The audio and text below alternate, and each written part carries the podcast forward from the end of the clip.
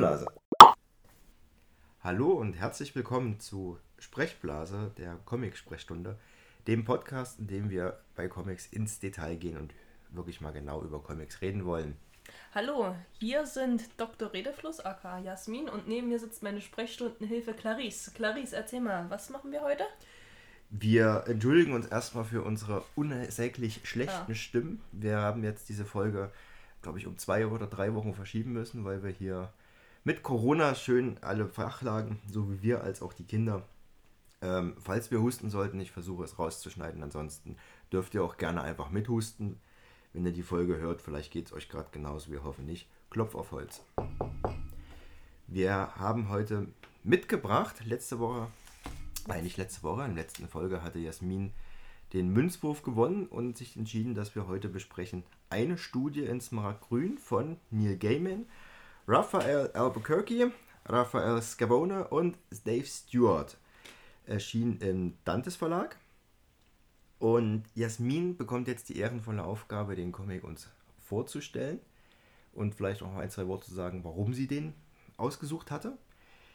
Um das Ganze ein bisschen spannender zu machen, haben wir uns überlegt, beziehungsweise habe ich mir überlegt, Jasmin drei Worte zu geben. Sie muss diese drei Worte jetzt einbauen in ihre Beschreibung von eine Studie in Smaragdgrün. Hier, bitteschön, Jasmin, das sind deine drei Worte.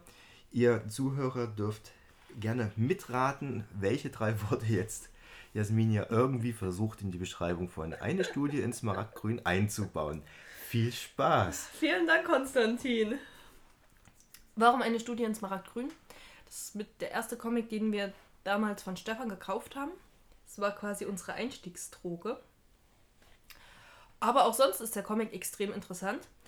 Das Ganze ist eine Adaption einer Kurzgeschichte von Neil Gaiman und basiert auf den Themen Sherlock Holmes und Lovecrafts Necronomicon.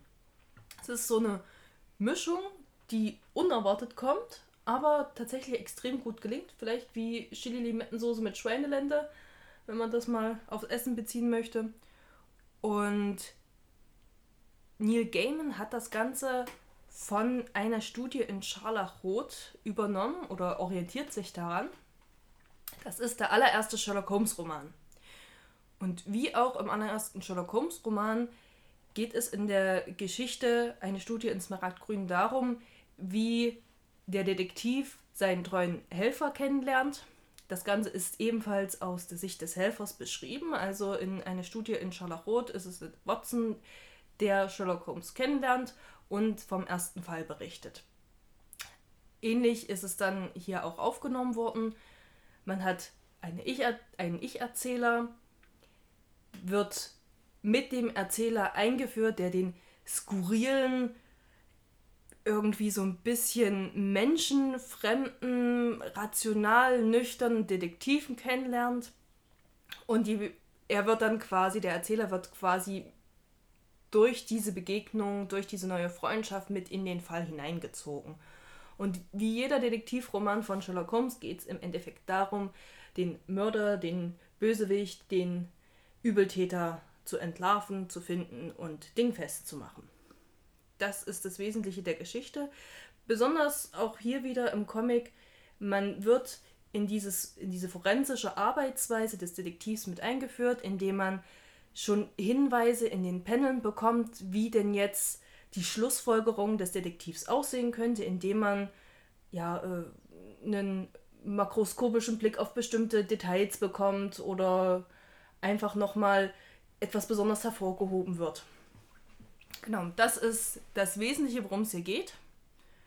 Mehr möchte ich hier gar nicht zu der Handlung sagen. Was noch interessant ist und was extrem schön vom Dantes Verlag gemacht worden ist, am Ende befindet sich ein Glossar, in dem bestimmte Sachen nochmal erläutert werden. Der ist echt klasse, das ist super Arbeit. Also ich habe es geliebt, als ich es gelesen habe und immer wieder hinten nachschlagen konnte. Alles klar, was ist das jetzt eigentlich? Das ist vor allem für uns, die nicht in London beheimatet sind oder in England beheimatet sind, werden da viele Sachen nochmal erklärt. Und ich fand es ich fand's echt klasse. Wie vor allem auch, wenn man nicht ganz so firm drin ist in allen Sherlock Holmes oder in allen Lovecraft-Geschichten.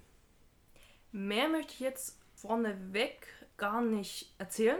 Falls ihr den Comic noch nicht habt, schaut doch mal bei Dudes Comic Corner vorbei, schreibt ihm eine E-Mail, bestellt euch den Comic. Und ansonsten würde ich jetzt gleich mal in die Haupthandlung einsteigen. Entschuldigung für das Knattergeräusch, falls jetzt eins kam. Das kam entweder von Konstantin oder von meinen Gummischuhen, die hier über meinen Stuhl. Gummischuhe, es waren die Gummischuhe. Es waren die Gummischuhe, alles klar. Dann kommen wir jetzt zum Spoiler-Teil zur Haupthandlung. Ich würde sagen, Spoiler-Alarm. Alarm! Alarm! Wenn wir jetzt in das Interpretieren einsteigen, vorneweg, die Kurzgeschichte und auch der Comic, die sind in fünf Kapitel gegliedert. Wir haben jetzt zu, oder ich habe zu jedem Kapitel eine Schlüsselszene rausgearbeitet, die ich am relevantesten finde. Und wir würden uns erstmal darauf beziehen und da ein bisschen interpretieren.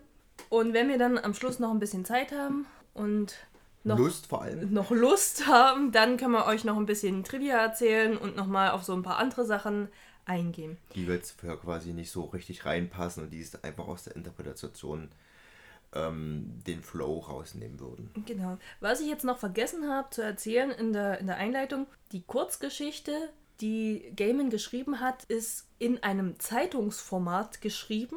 Also das Ganze, die Kurzgeschichte erscheint in der fiktiven Zeitschrift Star of Albion oder Albion. Ähm, Albion, Albion, je nachdem, wie man es ausspricht. Und da sind auch Werbesequenzen immer mit drin. Und diese finden sich auch in dem Comic wieder. Wobei der Comic selbst eben nicht diesen Zeitungsartikel-Charakter hat, in dem Sinne. Wobei ganz zum Schluss versucht wird, da nochmal irgendwie vielleicht da so den Bogen hinzukriegen, aber es ist nicht diese gleiche Form. Also es ist nicht die gleiche Form, aber wir haben immer wieder diese Erinnerung daran, wie es eigentlich in der Kurzgeschichte von Gaiman ist, weil auch ähm, nach jedem Kapitel oder die erste Seite jeden, jedes Kapitels ist, wie in der Zeitschrift auch, eine Werbeanzeige von irgendwas. Starten wir mal. Starten wir mal. Wo fangen wir an, Jasmin? Ich würde bei der Schlüsselszene anfangen. Das Cover, da können wir später nochmal drauf zurückkommen. Ich würde Heben jetzt uns bei das der Cover ersten, fürs Ende auf. Ich würde erstmal bei der ersten Schlüsselszene anfangen. Und zwar in Kapitel 1, welches heißt Der neue Freund, habe ich mir hier als äh, Schlüsselszene rausgesucht die Erinnerung des Erzählers an den Krieg in Afghanistan und die darauffolgende Seite, wo sie quasi schlussendlich, also der Detektiv und der Erzähler dann Hände schütteln. Also quasi die neue Freundschaft besiegeln. Im Prinzip ist das ganze erste Kapitel relativ wichtig. Es ist auch schwierig, dort eine Schlüsselszene rauszusuchen, denn es wird ja auch noch der neue Fall vorgestellt, was recht relevant ist. Ich habe mich allerdings für diese Erinnerungsszene entschieden. Zum einen wegen der Freundschaft, die ich schon beschrieben habe, die dort geschlossen wird, was der Name äh, des Kapitels ja ist, ein neuer Freund. Und zum anderen, weil wir hier direkt nochmal auf Lovecrafts Werk gestoßen werden durch das Tentakelmonster, was hier erscheint. Es ist nicht das erste Tentakelwesen, was im Buch aufkommt, aber erstmal das offensichtlichste. Also das ist der Moment, wo ich beim Lesen festgestellt habe, okay, wir sind hier nicht in der Welt von Sherlock Holmes, die Conan Doyle verfasst hat. Das ist hier auch einfach eine, es ist hier eine andere Welt. Die Geschichte bis zu diesem Moment, ich meine, das sind nur drei Seiten oder vier Seiten, die Geschichte könnte aber eins zu eins einfach so eine Conan Doyle-Adaption sein, wie es ganz viele zahlreiche in allen möglichen Formaten gibt. Aber sobald hier dieses Cthulhu-Monster auftaucht, weiß jeder, nee, warte mal, hier, hier stimmt irgendwas nicht, das ist hier eine andere Welt, das ist übernatürlich, hier geht es nicht mit rechten Dingen zu. In dieser Szene werden sowohl der Detektiv als auch der Erzähler nochmal kurz vorgestellt. Der Erzähler ist ein ehemaliger Soldat, der sich eine Verletzung im Afghanistan-Krieg zugeführt, äh, Zugezogen hat? zugezogen hat, danke, zugeführt. Er hat sich nicht selbst verstümmelt. Er wurde gefoltert in den Höhlen von Afghanistan und hat jetzt eine Schulterverletzung. Und weiterhin ist er ein ehemaliger Scharfschütze und erzählt uns auch, dass er, oder er erzählt es uns nicht, aber aus dieser Szene kann man schließen, dass der Arme eine posttraumatische Belastungsstörung aus dem Krieg heraus mitgenommen hat. Das ist sehr schön dargestellt in der Art und Weise, wie er sich von seinen Erinnerungen wegdreht und auch in dem, was er sagt und wie er dasteht. Also er steht beschämt da, es ist eine so ein bisschen schattiert alles. Das ist eine sehr duckmäuserische Haltung, sich auch auf dem Panel, also auf dem Bild schön, sich abwenden von dem Monster, von dieser eigenen Erinnerung, das Gesicht wirklich verzogen. Beschämt steht er da.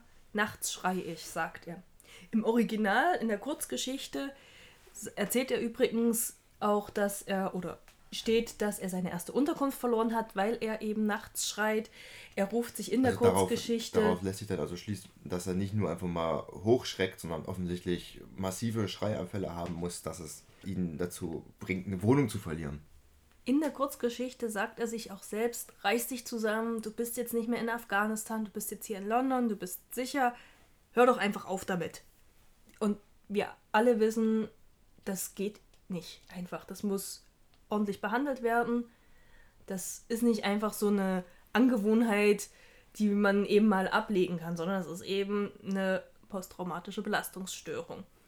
Hier finde ich schön, beziehungsweise auch ein bisschen schade. In der Geschichte erzählt er, dass er es nicht mehr schafft, in London selbst in die U-Bahn zu gehen, weil er so eine Angst hat vor, vor dem Untergrund, also sprich von vor Höhlen, vor allem, was nicht an, an, am Tageslicht ist, was nicht oben ist.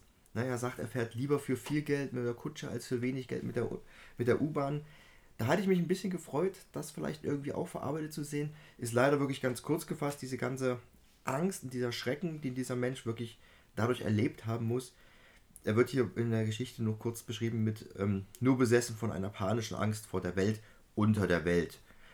Das klingt dann auch ein bisschen mystischer, die Welt unter der Welt. Im Original in der Kurzgeschichte erzählt er einfach, dass er von der Unterwelt, sprich vor Höhlen, vom Untergrund, vor der U-Bahn Angst hat. trotzdem sehr schön dargestellt, wie er beschämt da steht. In der damaligen Zeit war es natürlich auch noch, man darf keine Schwäche zeigen. Nee. Er ist quasi, ja, er ist wirklich sehr beschämt. Und das Schöne ist, wie jetzt der, Detek- der Detektiv darauf reagiert. Er reagiert nämlich extrem empathisch. Ein bisschen untypisch für Holmes, wie wir ihn, in, ihn im Original kennen. Denn er geht jetzt sehr, er geht jetzt darauf ein, indem er erzählt, ja, und ich schnarche, es ist doch alles nicht so schlimm, das ist kein Problem, dass du nachts eben mal schreist. Ich habe auch meine Fehler. So. Ich bin egozentrisch, ich bin, was sagt er noch hier Ich habe alles? keinen getegelten Tagesablauf und ich benutze den Kamin als Zielscheibe. Ne, ich schnarche. Also er, er geht darüber hinweg, er wischt es weg, er, er zeigt Gefühle, Empathie. Und wie du sagst, es ist untypisch. Absolut untypisch. Das wird übrigens auch bemerkt von der ähm, Anne Pilsworth, die ganz hinten am Buch einen Kommentar geschrieben hat, wo sie das als ersten Hinweis wertet, dass das nicht der Sherlock Holmes ist, wie wir ihn kennen. Nicht nur das, sie gibt uns auch den Hinweis, dass der Erzähler anders ist, als wir ihn kennen. Für diejenigen, die sich nicht so mit dem Sherlock Holmes Werk auskennen, es ist ja Dr. Watson, was hier schon mal nicht erwähnt wird. Ich denke, in der ersten Begegnung zwischen Sherlock Holmes und Watson erzählt Holmes Watson, ah ja, ich weiß, dass du Arzt bist, denn ich erkenne es daran, wie du, glaube ich, einen Stich, äh, einen, einen, ein Loch in deiner Tasche oder in deinem Mantel gesch ge ge äh, stimmt, da ähm, war irgendein Kreuzstich ja, oder sowas war ir- irgend das. sowas, was Knopf eben angenäht oder irgend so eine- genau, ir- irgend sowas, was eben nur ein Arzt kann, wenn er eine Wunde vernäht. Das Hier wird er als hier. Scharfschütze ver- verwendet. Hier wird er als Scharfschütze vorgestellt. Ich persönlich habe damals schon gedacht, Schulterverletzung, das kam mir ein bisschen seltsam vor, denn ich kenne Watson, wie zum Beispiel hier in, in der Serie in Sherlock? Der, da kenne ich ihn als Humpelnden, also mit einer Beinverletzung. Bei der Recherche ist mir dann auf, also habe ich dann erfahren, es gibt beide Varianten von Watson, sowohl den Watson mit der Schulterverletzung als auch den mit der Beinverletzung. Doyle hat da einfach zwischendurch mal gewechselt, weil er sich entweder nicht mehr Ja, dran ja. erinnert hat oder weil er sich vielleicht gedacht hat, Armverletzung ist ein bisschen schwieriger einzuarbeiten als eine Beinverletzung. Das kann ich mir eigentlich gar nicht vorstellen. Das ist ja wirklich in der ersten Geschichte war Watson noch derjenige mit der Schulterverletzung und danach war er der mit der Beinverletzung. Also ich vermute einfach, dass er vergessen hat, was er für eine Verletzung ihm gegeben hat. Kann sein. Vielleicht- wir, können ihn, wir können ihn schlecht fragen. Außer Vielleicht hat er ja auch. Idee gehabt, dass er ihm in jeder Geschichte eine andere Verletzung gibt, aber nach dem Bein ist ihm aufgefallen, oh, ich weiß gar nicht viel mehr Körperteile. Der war aber auch Doktor. Doll, Doll war Doktor? Ja, ich dachte, der oder hat zumindest angefangen, das zu studieren. Ich jedenfalls habe mir dabei jetzt nicht so viel gedacht. Ich habe mir einfach nur gedacht, naja, es ist eine Adaption. Da Ja, kommt ein riesiges Tentakelmonster vor. Naja, dann ist halt Watson kein Doktor, sondern ein Scharfschütze. Schließt sich ja auch nicht aus. Vielleicht hat er ja trotzdem eine medizinische Und Vorgeschichte. ganz abgesehen davon, Also das ging mir ganz genauso. Ich habe diese Sachen übersehen, ne? Ja, Scharfschütze und dass der jetzt hier ein bisschen empathischer ist, hm, ja, ist vielleicht mal eine andere Interpretation. Das bemerkst du aber absolut nicht, weil ja ein riesengroßes Tentakelmonster in der Höhle steht. Ja, genau. Ich meine, ich, ich, ich mache ein Studiensmacher grün auf. Ja, gut, es ist ein bisschen Es- grün aus. auf Ist schon mal komplementär zu Scharlachrot. Naja, gut, wenn er das schon so Hm, gegensätzlich halt, macht. Ist halt irgendwas anderes, ja, ne, erwarte ich halt. Und, aber jetzt habe ich nicht damit gerechnet, dass hier auf einmal ein großes Tentakelmonster auftaucht. Ja, und in dem Schatten des Tentakelmonsters übersieht man ganz viel. Und das glaube ich, das macht Gaiman ganz bewusst, dass er diese vielen kleinen ähm, Hinweise, ja, du, musst an diesen Comic rangehen wie Sherlock Holmes. Du kannst alles, kannst du wunderbar deuten. Du musst einfach nur auch alles wissen es war natürlich, oder vielleicht nicht natürlich, aber für mich war es nicht möglich. Ich bin kein Sherlock Holmes, ich habe es nicht gewusst alles. Ich bin nicht in dieser Welt von Sherlock Holmes oder in der Welt von Cthulhu so groß, dass ich da wirklich jeden Brotkrumen gleich zum Großen zusammensetzen könnte. Und damit spielt Gaiman. was sich später dann auch nochmal fortsetzt. Er nimmt ein paar Sachen, wie im Original zum Beispiel, ist der Detektiv hier als Chemiker dargestellt. Holmes war im ersten Teil Chemiestudent. Wenn ich mich Ja, sie treffen sich hier auch äh, auf jeden Fall im Labor von irgendeiner Klinik und das kenne ich auch so aus der Originalgeschichte, dass sie sich treffen, weil ja Holmes da gerade irgendwelche Experimente macht, wenn ich hier den, pff, den Dreck von Fingernägeln oder sowas untersucht, der macht ja immer irgend so einen ausgefallenen Quitschquatsch. Und in der nächsten Szene, das sehen wir noch, spielt es ja auch weiter in der Baker Street, da wo der Detektiv mit seinem Gehilfen ja auch beheimatet ist. Wenn ihr jetzt hochschaut auf das Straßenschild, da steht Baker Street. Ja, wir kennen sie als, wie Jasmin sagte, die Heimat des Detektivs. Vielleicht wisst ihr auch die korrekte Adresse. Das ist die 221 Baker Street. Nee, 221b Baker Street. Ja, das steht hier nicht. Hier steht nur Baker Street. Es wird mit der Erwartung gespielt, dass wir sofort, wenn wir Baker Street lesen, denken, aha, ja, hm, na klar, das ist Sherlock Holmes, völlig klar. Aber es steht keine Adresse da. Und Google Maps ist ein großer Helfer. Die Baker Street ist relativ lang. Ne, das könnte also überall sein. 221, also 221, Ja, aber hier steht es halt nicht. kannst Ne? du schon erahnen, dass das eine lange Straße ist. Ja, so meinte sie das. Ja, das stimmt. Aber das ist wieder einer dieser Brotkrumen. Vielleicht, äh, vielleicht versuche ich mal das Codewort Brotkrumen für diese Folge zu etablieren. Jedes Mal, wenn wir was sehen, was, was uns Hinweise geben könnte, wir allerdings übersehen, ganz schnell würde ich das Wort Brotkrumen rufen. Im restlichen Kapitel, auf was wir jetzt, auf das wir jetzt nicht so sehr eingehen wollen, kommt dann der Inspektor von Scotland Yard vorbei, Lestrade, stellt den Fall vor, beziehungsweise er bittet den Detektiv um Hilfe und der Detektiv erkennt anhand von Kleinigkeiten mal wieder, um was es hier eigentlich geht. Und er nimmt dann seinen treuen Helfer mit Den Erzähler. den Erzähler nimmt er dann mit, um sich den Fall anzuschauen. Und so wird der Erzähler mir nichts, dir nichts einfach in diesen Fall mit reingezogen. Obwohl er das eigentlich gar nicht will. Er will ja keine Belastung sein, denn ne, es ist ja, er ist ja nur ein Krüppel, ein armer Krüppel, der gar nichts mehr leisten kann. Aber das ist dem äh, Detektiv egal. Er traut ihm ne, von jetzt auf gleich und nimmt ihn mit. Hier bei dem Kapitel ist mir aufgefallen, das habe ich extra nochmal rausmarkiert, die Farbe. Das Kapitel spielt in der Baker Street. Die Tapete ist etwas gelblich und der allgemeine Hintergrund des Kapitels, die allgemeine Farbwahl ist gelb. So gelb-ockermäßig. Ja, so ein, so ein gelbes Senffarben. Es zieht sich wirklich durch. Die einzige Ausnahme ist in der Höhle in, ähm, würde ich gerade Kabul sagen, Afghanistan, in der Höhle in Afghanistan. Das ist so ein bisschen grau, blau, Die Erinnerung grün. aber nur. Nur die Erinnerung.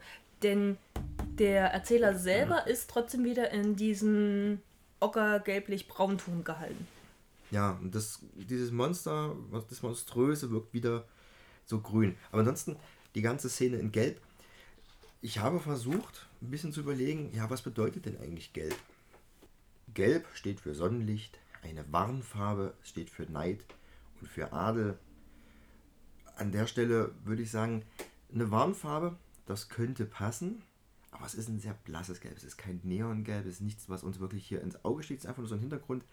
Neid, hm, ob es das trifft, bin ich mir auch nicht sicher. Ich würde sagen, da interpretierst du zu viel rein. Ich denke, dieser gelb-beige Hintergrund ist gewählt, damit es nicht zu grell wird, die, also dass es bedeckt ist. Der ganze Comic ist in den Farben sehr bedeckt gestaltet, nicht irgendwie grell und kunterbunt. Es gibt eine Szene, die ist kunterbunt, das ist aber, dazu kommen wir später, das ist aus einem anderen Grund. Und das alles, denke ich, ist einfach so gehalten, dass das später, was dann den Namen gibt für den, für den Comic, dass das umso mehr farblich heraussticht. Du würdest also eher sagen, dass es vielleicht gar nicht wirklich das Gelb ist, sondern einfach nur ein helleres Ocker. Genau. Um, um diese, diese Blässe, weil es ist wirklich, es ist ein ganz blasses Gelb und kaum, ähm, nicht, ein überhaupt nicht aufdringliches Gelb. Ich denke, das Ganze ist auch gemacht, dass du mehr auf die eigentliche Handlung hingehst, äh, eingehst und äh, auf die Person. Denn es ist eine sehr neutrale Farbe. Das ist jetzt keine Farbe, die auf die du speziell achtest. Es ist eine Farbe, die die Person mehr in den Vordergrund rückt. Also jetzt nicht visuell, aber inhaltlich. Also du achtest nicht unbedingt auf den Hintergrund, sondern mehr auf die Person. Du achtest nicht auf das, was großartig drumherum passiert, sondern bist eben auf diese Person fixiert. Und wie wir auch in der Szene mit dem Monster, mit dem Traum gemerkt haben, wie du festgestellt hast, die Personen sind trotzdem noch in so einem Gelb-Ocker gehalten. Ähm, für mich wirkt das, als wäre das wie so Sepia, so ein Sepia-Filter, der ja alles ein bisschen älter macht. Dass das in diese Geschichte auch hineinleitet, alles so ein bisschen vergelblicht, ein bisschen äh, braunstichig, um uns zu zeigen, okay, wir sind also nicht nur vom Mobiliar und von der Kleidung, sondern von der ganzen Situation befinden wir uns jetzt hier in der Vergangenheit. Finde ich, find ich tatsächlich viel passender. Ist ein schöner Diese- Ansatz, Dankeschön. Ja, finde ich ist ein schöner Ansatz. Und was ich auch noch wichtig finde, ist, welche Farbe hätte er sonst wählen sollen? ja, Grün ist weg. Werden wir auch gleich beim nächsten Kapitel sehen, warum. Rot ist weg. Werden wir beim dritten Kapitel sehen, warum. Was hätte er noch nehmen können? Blau ist irgendwie so ein bisschen unpassend vielleicht. Blau wäre sehr kühl, das stimmt wohl. Ja, er hätte, Und- Weiß ist auch. Lila ist unpassend. Orange wäre unpassend. So ein richtig schönes, knalliges Quietschrosa, ne? Nee. Also so viele Farben sind gar nicht übrig, die er hätte nehmen können. Und ich denke, dieses Ocker dient auch dazu, dass wir, das ist halt eine neutrale Farbe und damit sind die Personen auch in einem neutralen Kontext zu sehen. Du kannst sie, Super unaufgeregt, dieses Kapitel. du kannst sie quasi selber als Leser, finde ich die jetzt sympathisch oder finde ich die jetzt unsympathisch? Anhand dessen, was die Person macht, einordnen. Wäre jetzt hier irgendwie noch eine andere Farbe mit dazu, kann ich mir vorstellen, dass diese Farbe deine Sympathie be- beeinflusst. Ja, auch was Bewegung anbelangt. Also es gibt auch in diesem Kapitel, glaube ich, nur eine einzige Stelle, ein Panel, ein Bild, an dem Bewegung irgendwie dargestellt wird. Und das betrifft nicht den Detektiv und auch nicht den Erzähler, sondern Lestrade, der ähm, an der Stelle, bevor er anfängt, seine Würstchen zu essen, der noch ruft, meine Güte. Auf einmal riesengroße Augen, abwehrende Hände, ähm, super überrascht, dass der Detektiv rausgefunden hat, dass es irgendwas von nationaler Bedeutung ist. Große aufgerissene Augen, meine Güte. Da ist Bewegung und Dynamik drin. Ansonsten alles super gechillt, ganz ruhig. Ich will ja fast sagen, erdrückend in seiner Lethargie. Ja, man kommt ganz gemütlich rein. Was mir jetzt gerade noch auffällt, während du hier so blätterst, der Grund vielleicht, warum auch so dieses Beige gewählt wurde, das macht das schon so ein bisschen gemütlich in Anführungsstrichen, denn am Ende sind sie in der Kutsche unterwegs und da ist der Hintergrund grau, weiß, neblig gestaltet, sieht ein bisschen ungemütlich aus. Vielleicht halt auch einfach London, um den, ne? um den Gegensatz zwischen drinnen und draußen und so ein was leicht heimliches dann noch darzustellen. Also fassen wir zusammen, interpretationsmäßig, wir stoßen auf eine sehr faszinierende Weise auf das Tentakelmonster, auf das Werk von Lovecraft, nämlich in der Erinnerung von dem Erzähler. Der Detektiv und der Erzähler kommen einem ein bisschen merkwürdig vor. Ja, die wirken aber so, so leicht verschoben, also nicht genau so, wie man sie kennt, aber es fällt nicht auf, weil das Tentakelmonster über allem inhaltlich über diesem ganzen Kapitel steht und den äh, Leser danach so in seinem Band zieht, zu verarbeiten, okay, was ist hier passiert.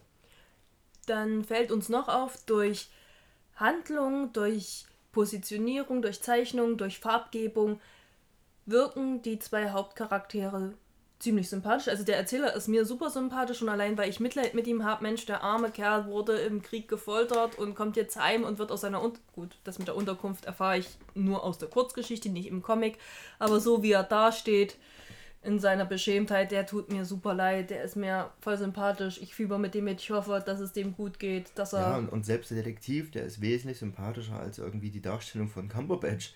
Ja, das stimmt. Das war ein Arschloch. Also Jasmin.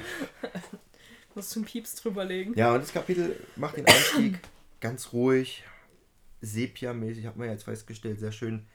Wir sind hier irgendwo am Alten. Äh, Jasmin, ist dir denn beim ersten Lesen, vielleicht ging es euch genauso, ist euch beim ersten Lesen aufgefallen, wann dann überhaupt das Tentakelmonster zum ersten Mal auftaucht? Es ist tatsächlich nicht in der Erinnerung. Ja, es ist mir dann im Nachgang, als ich es hier dann gesehen habe, habe ich dann nochmal zurückgeblättert. Ich weiß gar nicht, ob das hier in der Szene war oder dann später. Ich habe auf alle Fälle nochmal zurückgeblättert, um mir die erste, ähm, die erste. Zeitungsannonce oder die erste Werbeannonce anzuschauen. Ja, ganz, ganz am Anfang. Die Strand Players präsentieren mein Bruder, Doppelgänger Tom und der kleinste äh, Doppelgänger Tom, die kleinste Veilchenverkäuferin. Und, die großen Alten kommen. Diejenigen, die sich mit Lovecrafts Werk auskennen, die werden da schon gedacht haben, oh, hier geht's auch darum. Aber ich habe das, ich habe das abgetan, ja, es ist halt ein Theaterstück. Ja, ich auch. Also es hätte auch, auch wer Lovecraft kennt und das liest, der könnte vielleicht auch lesen, ach schön, guck mal hier ein Querverweis an Lovecraft. Ein Easter Egg. Hey, Ja. lustig, haha. Aber es war nicht zu erwarten, dass das wirklich noch eine Rolle spielt. Und es ist mir auch erst später aufgefallen, dass das ja wirklich schon mal auftaucht. Schließen wir ab mit dem ersten Kapitel. Und gehen zum zweiten Kapitel, das da heißt Das Zimmer. Und wir steigen mit der Schlüsselszene auch schon direkt ins Zimmer ein. Und zwar zu der Szene, die habe ich mir markiert, die namensgebend ist. Und zwar kommen dort Der Detektiv der Erzähler und Lestrade in den Raum rein, in das Zimmer, in dem ein Mord passiert ist, in dem der Mord passiert ist. Auf der linken Seite sehen wir die drei da stehen. Vor uns eine große Blutlache und wie der Erzähler analog zu der Originalgeschichte eine Studie in Rubinrot, Scharlachrot. Scharlachrot, erzählt er hier, ah, hier, ein Scarlet. teuflische Künstler, der hier eine Studie in Smaragdgrün angefertigt hat. Auf dieser Seite sind wir jetzt. Jasmin, warum diese Szene? Habe ich ja schon erzählt, weil es zum einen die Schlüsselszene ist. Ja, aber warum? Warum es die Schlüsselszene ist? Warum hältst du das für die Schlüsselszene? Ja. Weil das Buch heißt Eine Studie in Smaragdgrün und Ach so. damit, wenn der Erzähler erzählt, hier hat der Künstler eine Studie in Smaragdgrün angefertigt, dann ist das für mich das namensgebende Element. Ja, gut, dann kommen wir zu Kapitel 3. Nein. Also das, das ist zum, zum einen ein relativ wichtiger Grund, Ja, weshalb ich das ich als. Schlüsselszene gewählt habe. Zum anderen, ich muss dazu sagen, Schlüsselszene heißt für mich, es ist nicht nur diese Doppelseite, wo die drei Figuren in den Raum reinkommen, sondern auch die Seiten, die danach kommen. Also sprich, die Schlüsselszene ist für mich die Szene, die innerhalb dieses Zimmers spielt. Ach so, du hast also nicht nur die Schlüsselseite, sondern quasi auch das ganze Szenario dann. Genau, das ist für mich die Schlüsselszene. Was faszinierend ist an der Szene, wie dieses Smaragdgrün eingebracht ist. Für mich sieht es nicht so richtig aus, als ob das der Perspekt also es folgt nicht der Perspektive des Raums, sondern es ist einfach so ein Fleck, der auf dieser Seite drauf ist. So ein bisschen so, als, als ob mein, mein, mein Kind, was Rosenkohl ist, so auf diesen, auf das Buch sabbert. Als ob, auf, oder als ob es halt ein Fleck ist im, im Buch. Ja. Und nicht direkt, was wir dann ja später erfahren, es soll ja Blut sein.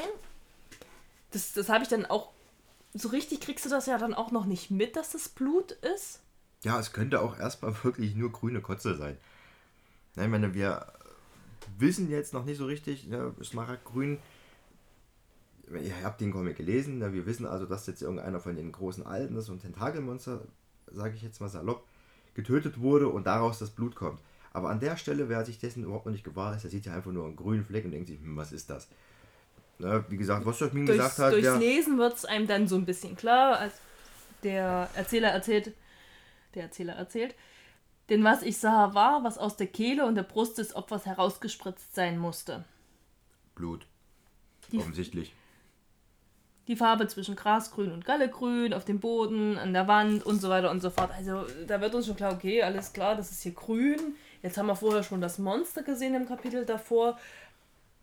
Also kommt man dann schon so ein bisschen drauf, okay, ja, das wird wohl Blut sein von so einem Tentakelwesen wahrscheinlich. Ein Mensch hat es ja nicht, so ein grünes Blut. Nee, also spätestens da, ne, puh, spritzt raus, ist grün.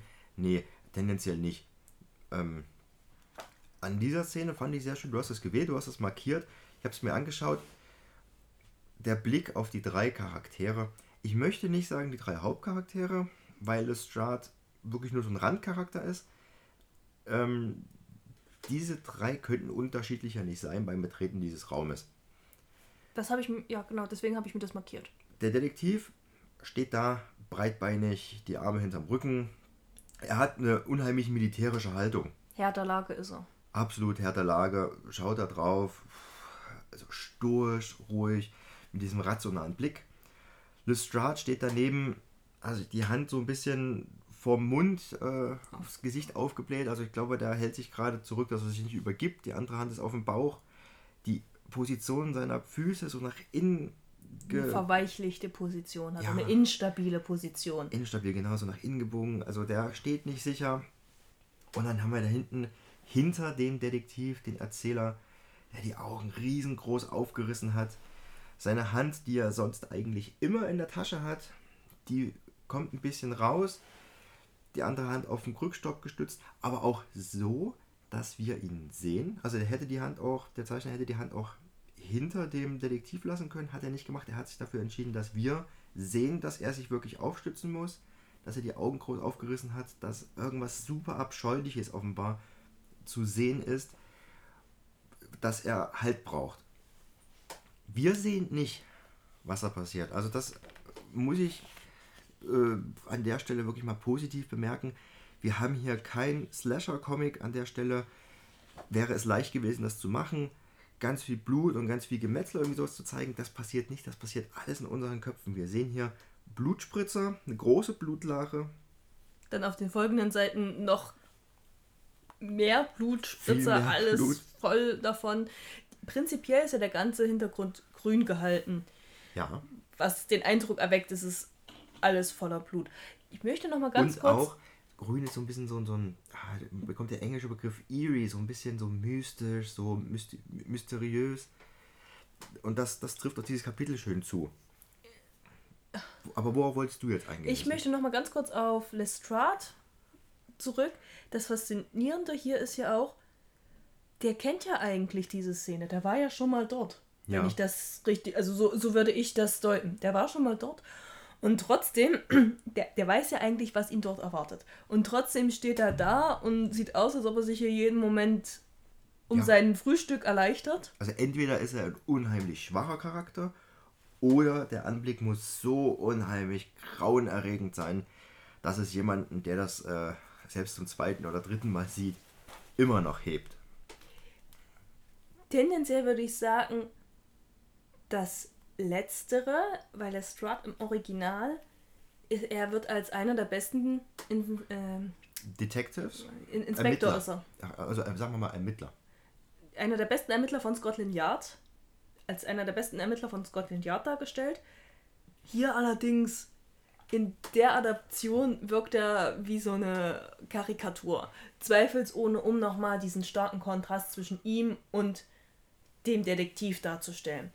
Da habe ich mir nämlich auch auf der anderen Seite dieser Doppelseite, da gibt es drei Panel und dann gibt es hier dieses schöne, diese, diese Schweigeminute.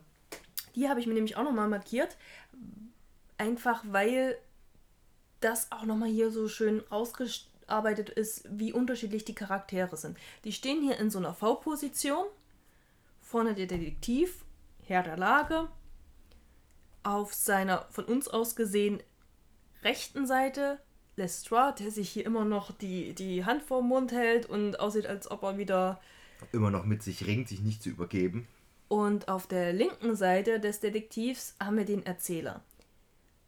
Die linke Seite, von uns aus gesehen, ist die rechte Seite des Detektivs. Ja. Sprich, es ist seine rechte Hand. Ja, ach so, ja, stimmt. Es ist schön, dass die rechte Hand keine rechte Hand hat. Also Ja. so richtig benutzbar.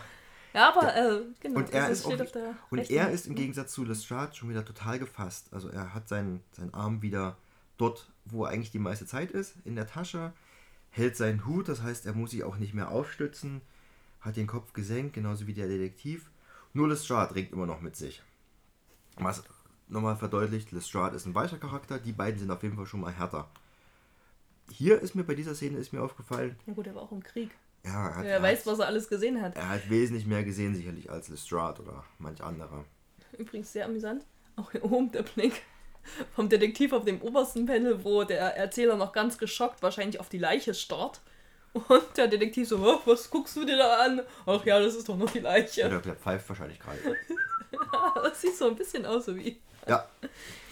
Aber wo du gerade beim Detektiv bist, hier ist mir damals aufgefallen, dass schon beim allerersten Lesen, als ich den Comic damals vor zwei Jahren sah, was ist das in dem Gesicht des Detektivs? Wenn wir auf die Stirn blicken, finde ich, und das merkt man dann ganz unten in diesem letzten Panel, in der Nahaufnahme, nur seine Augen und seiner Stirn, seiner Nase.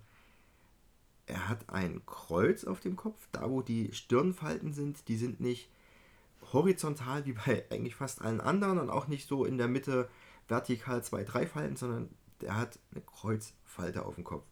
Und unten, ich musste, glaube ich, fünfmal drauf gucken, bis ich endlich die Augen entdeckt habe. Ich habe die auch erst beim zweiten Mal gesehen. also die Augen entdeckt man, aber die Pupillen, er schaut unheimlich, ganz unheimlich nach rechts, ohne den Kopf zu bewegen, die Augen so weit nach rechts, also der muss danach richtig mächtig Schmerzen gehabt haben am Sehnerv.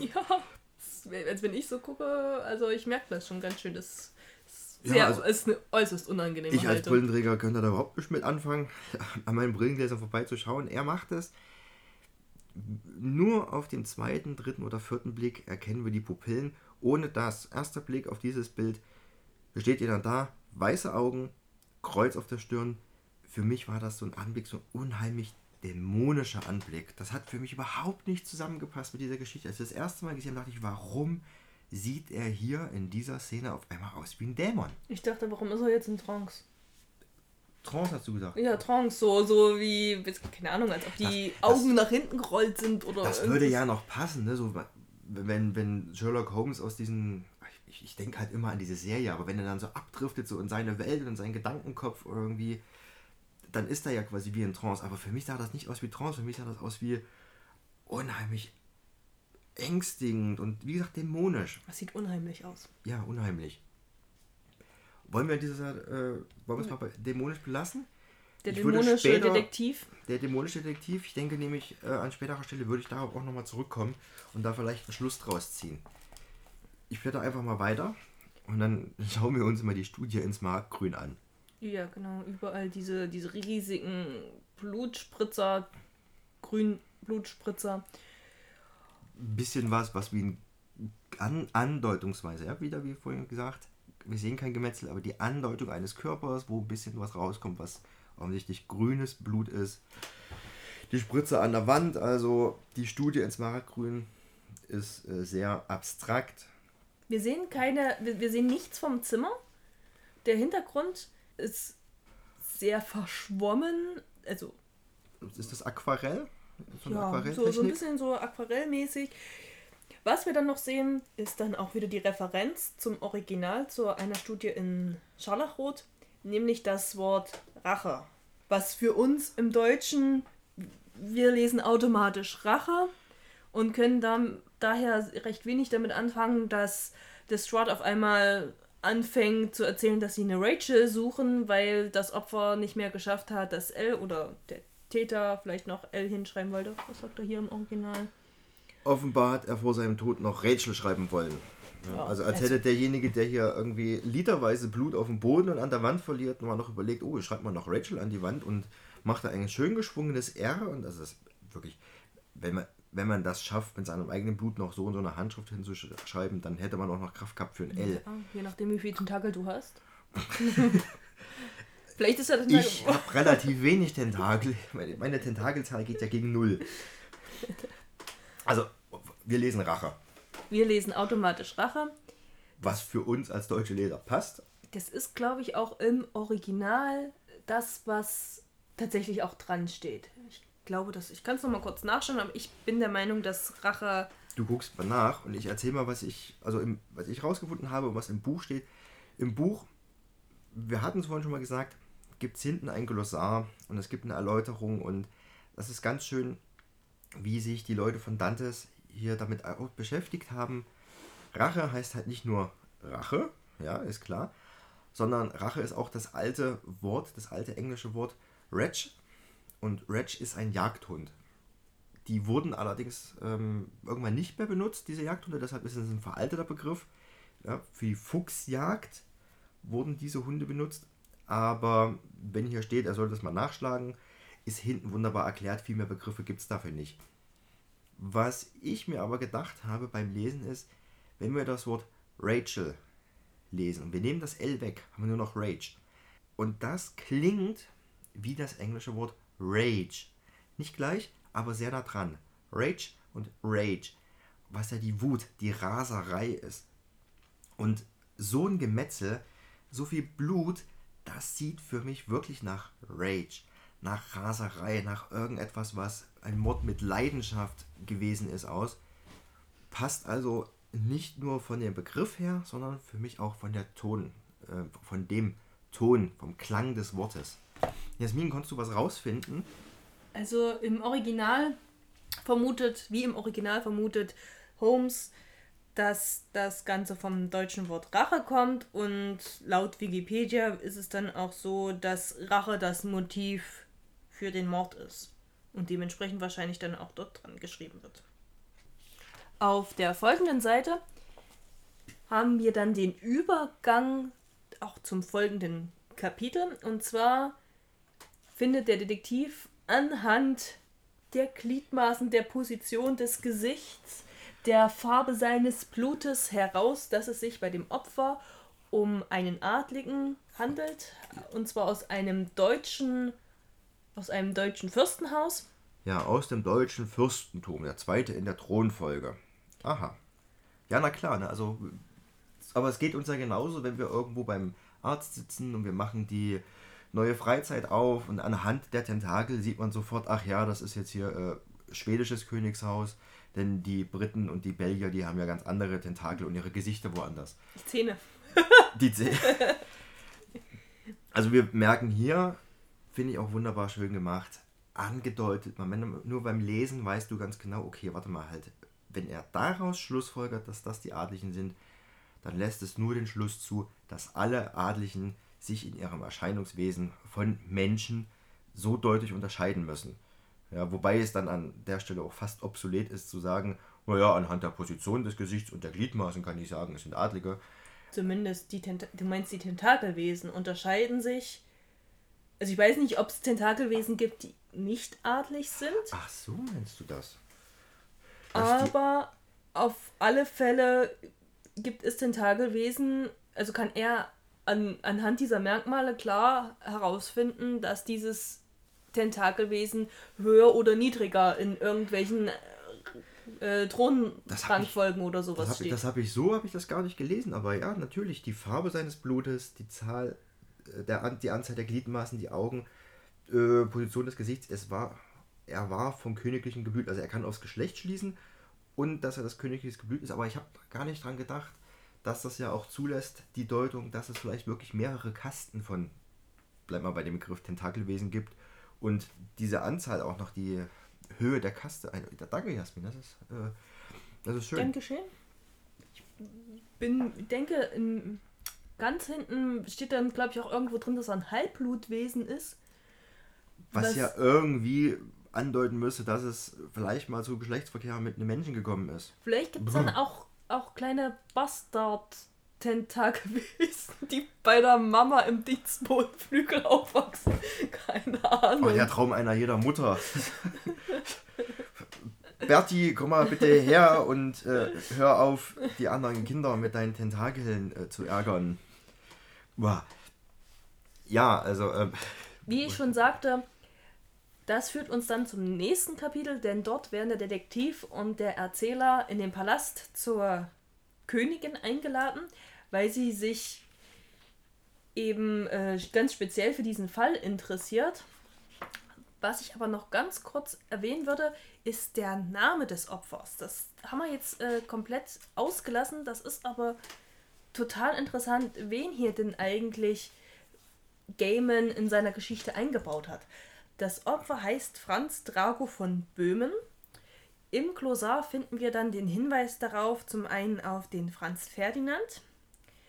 wer war das? Der Thronfolger eines des österreichischen Kaisers war das.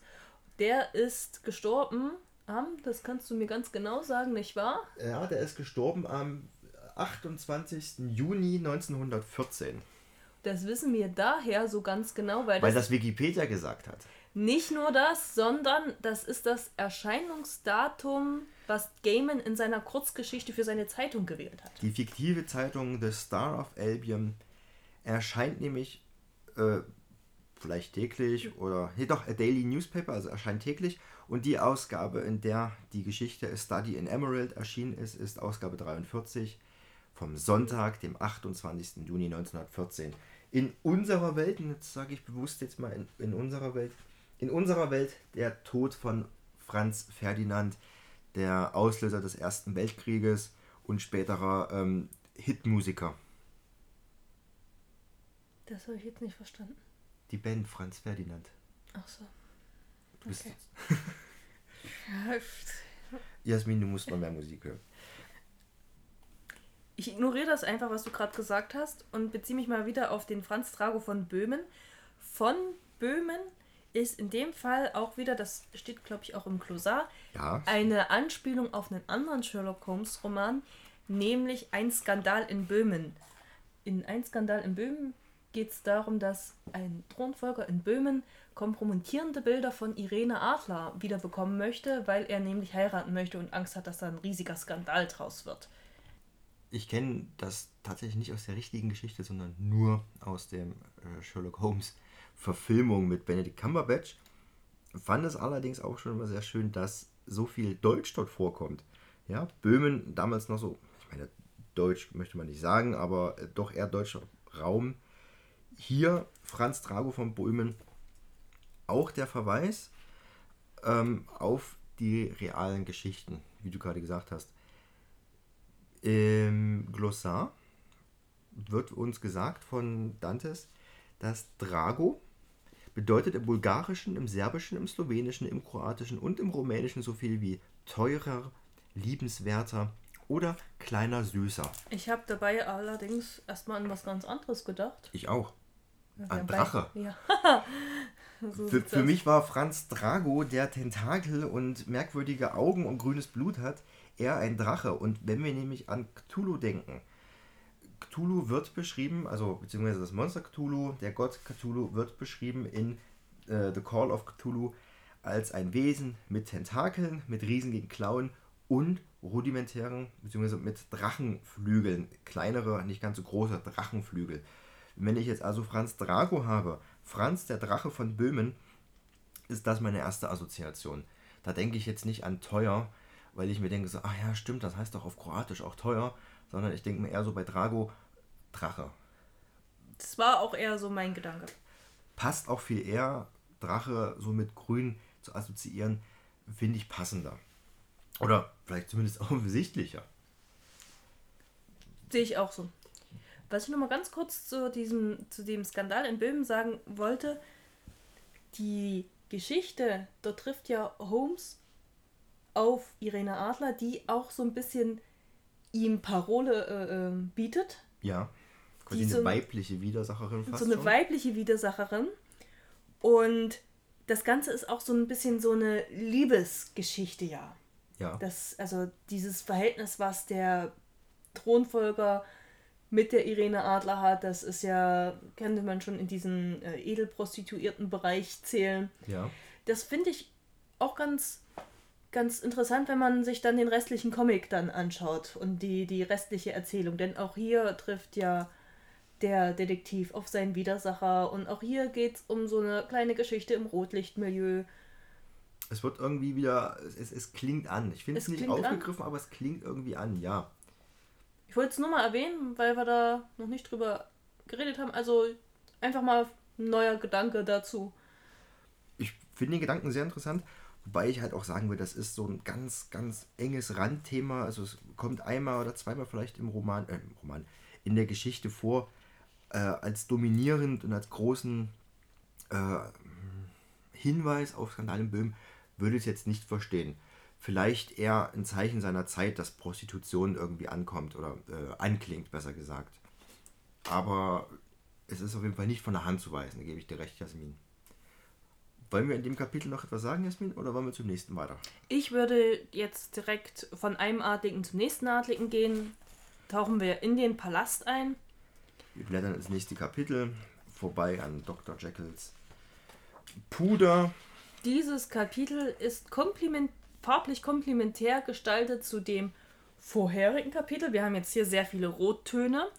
Meine Schlüsselszene ist dabei die direkte Begegnung mit der Queen.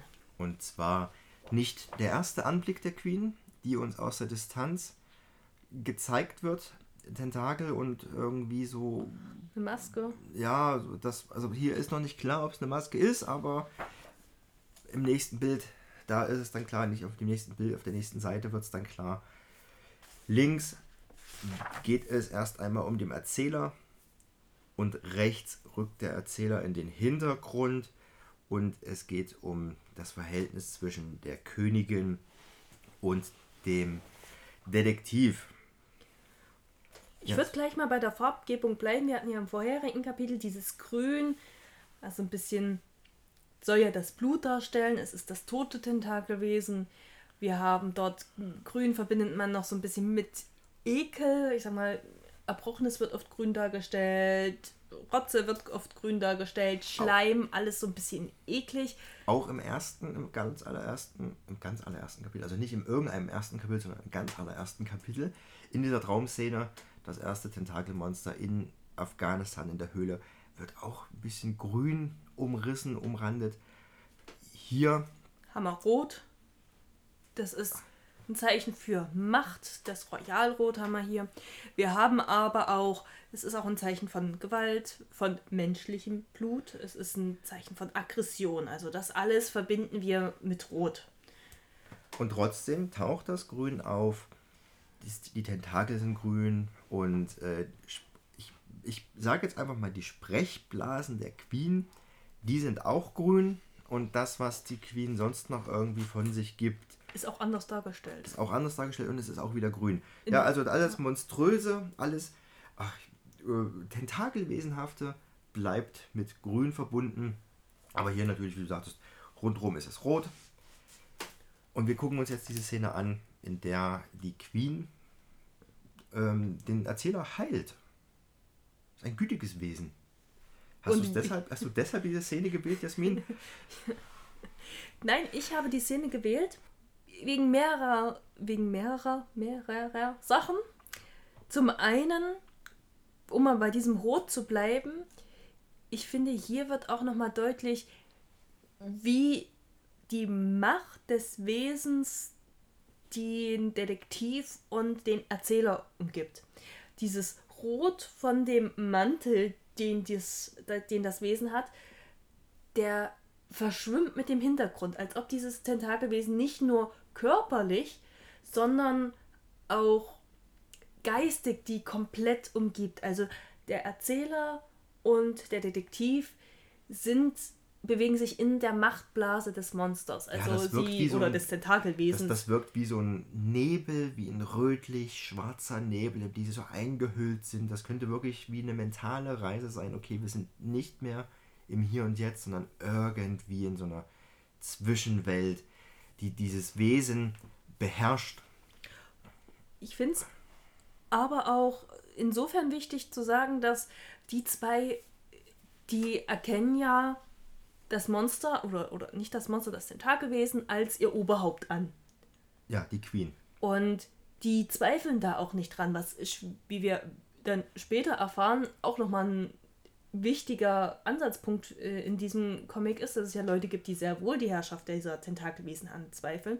Und die befinden sich eben in diesem, das sind halt treue Anhänger. Und ich finde, das wird durch diesen Mantel, der mit dem Hintergrund verschwimmt, auch nochmal dargestellt. Die sind halt komplett im Einflussbereich des Monsters und fühlen sich dort wohl. Also der, Ja, der Detektiv steht da, Haltung, ja. der äh, redet erst normal, also das Monster redet erst normal mit den, in Anführungsstrichen normal. Das kann scheinbar nicht ordentlich die deutsche oder englische Sprache ausdrücken.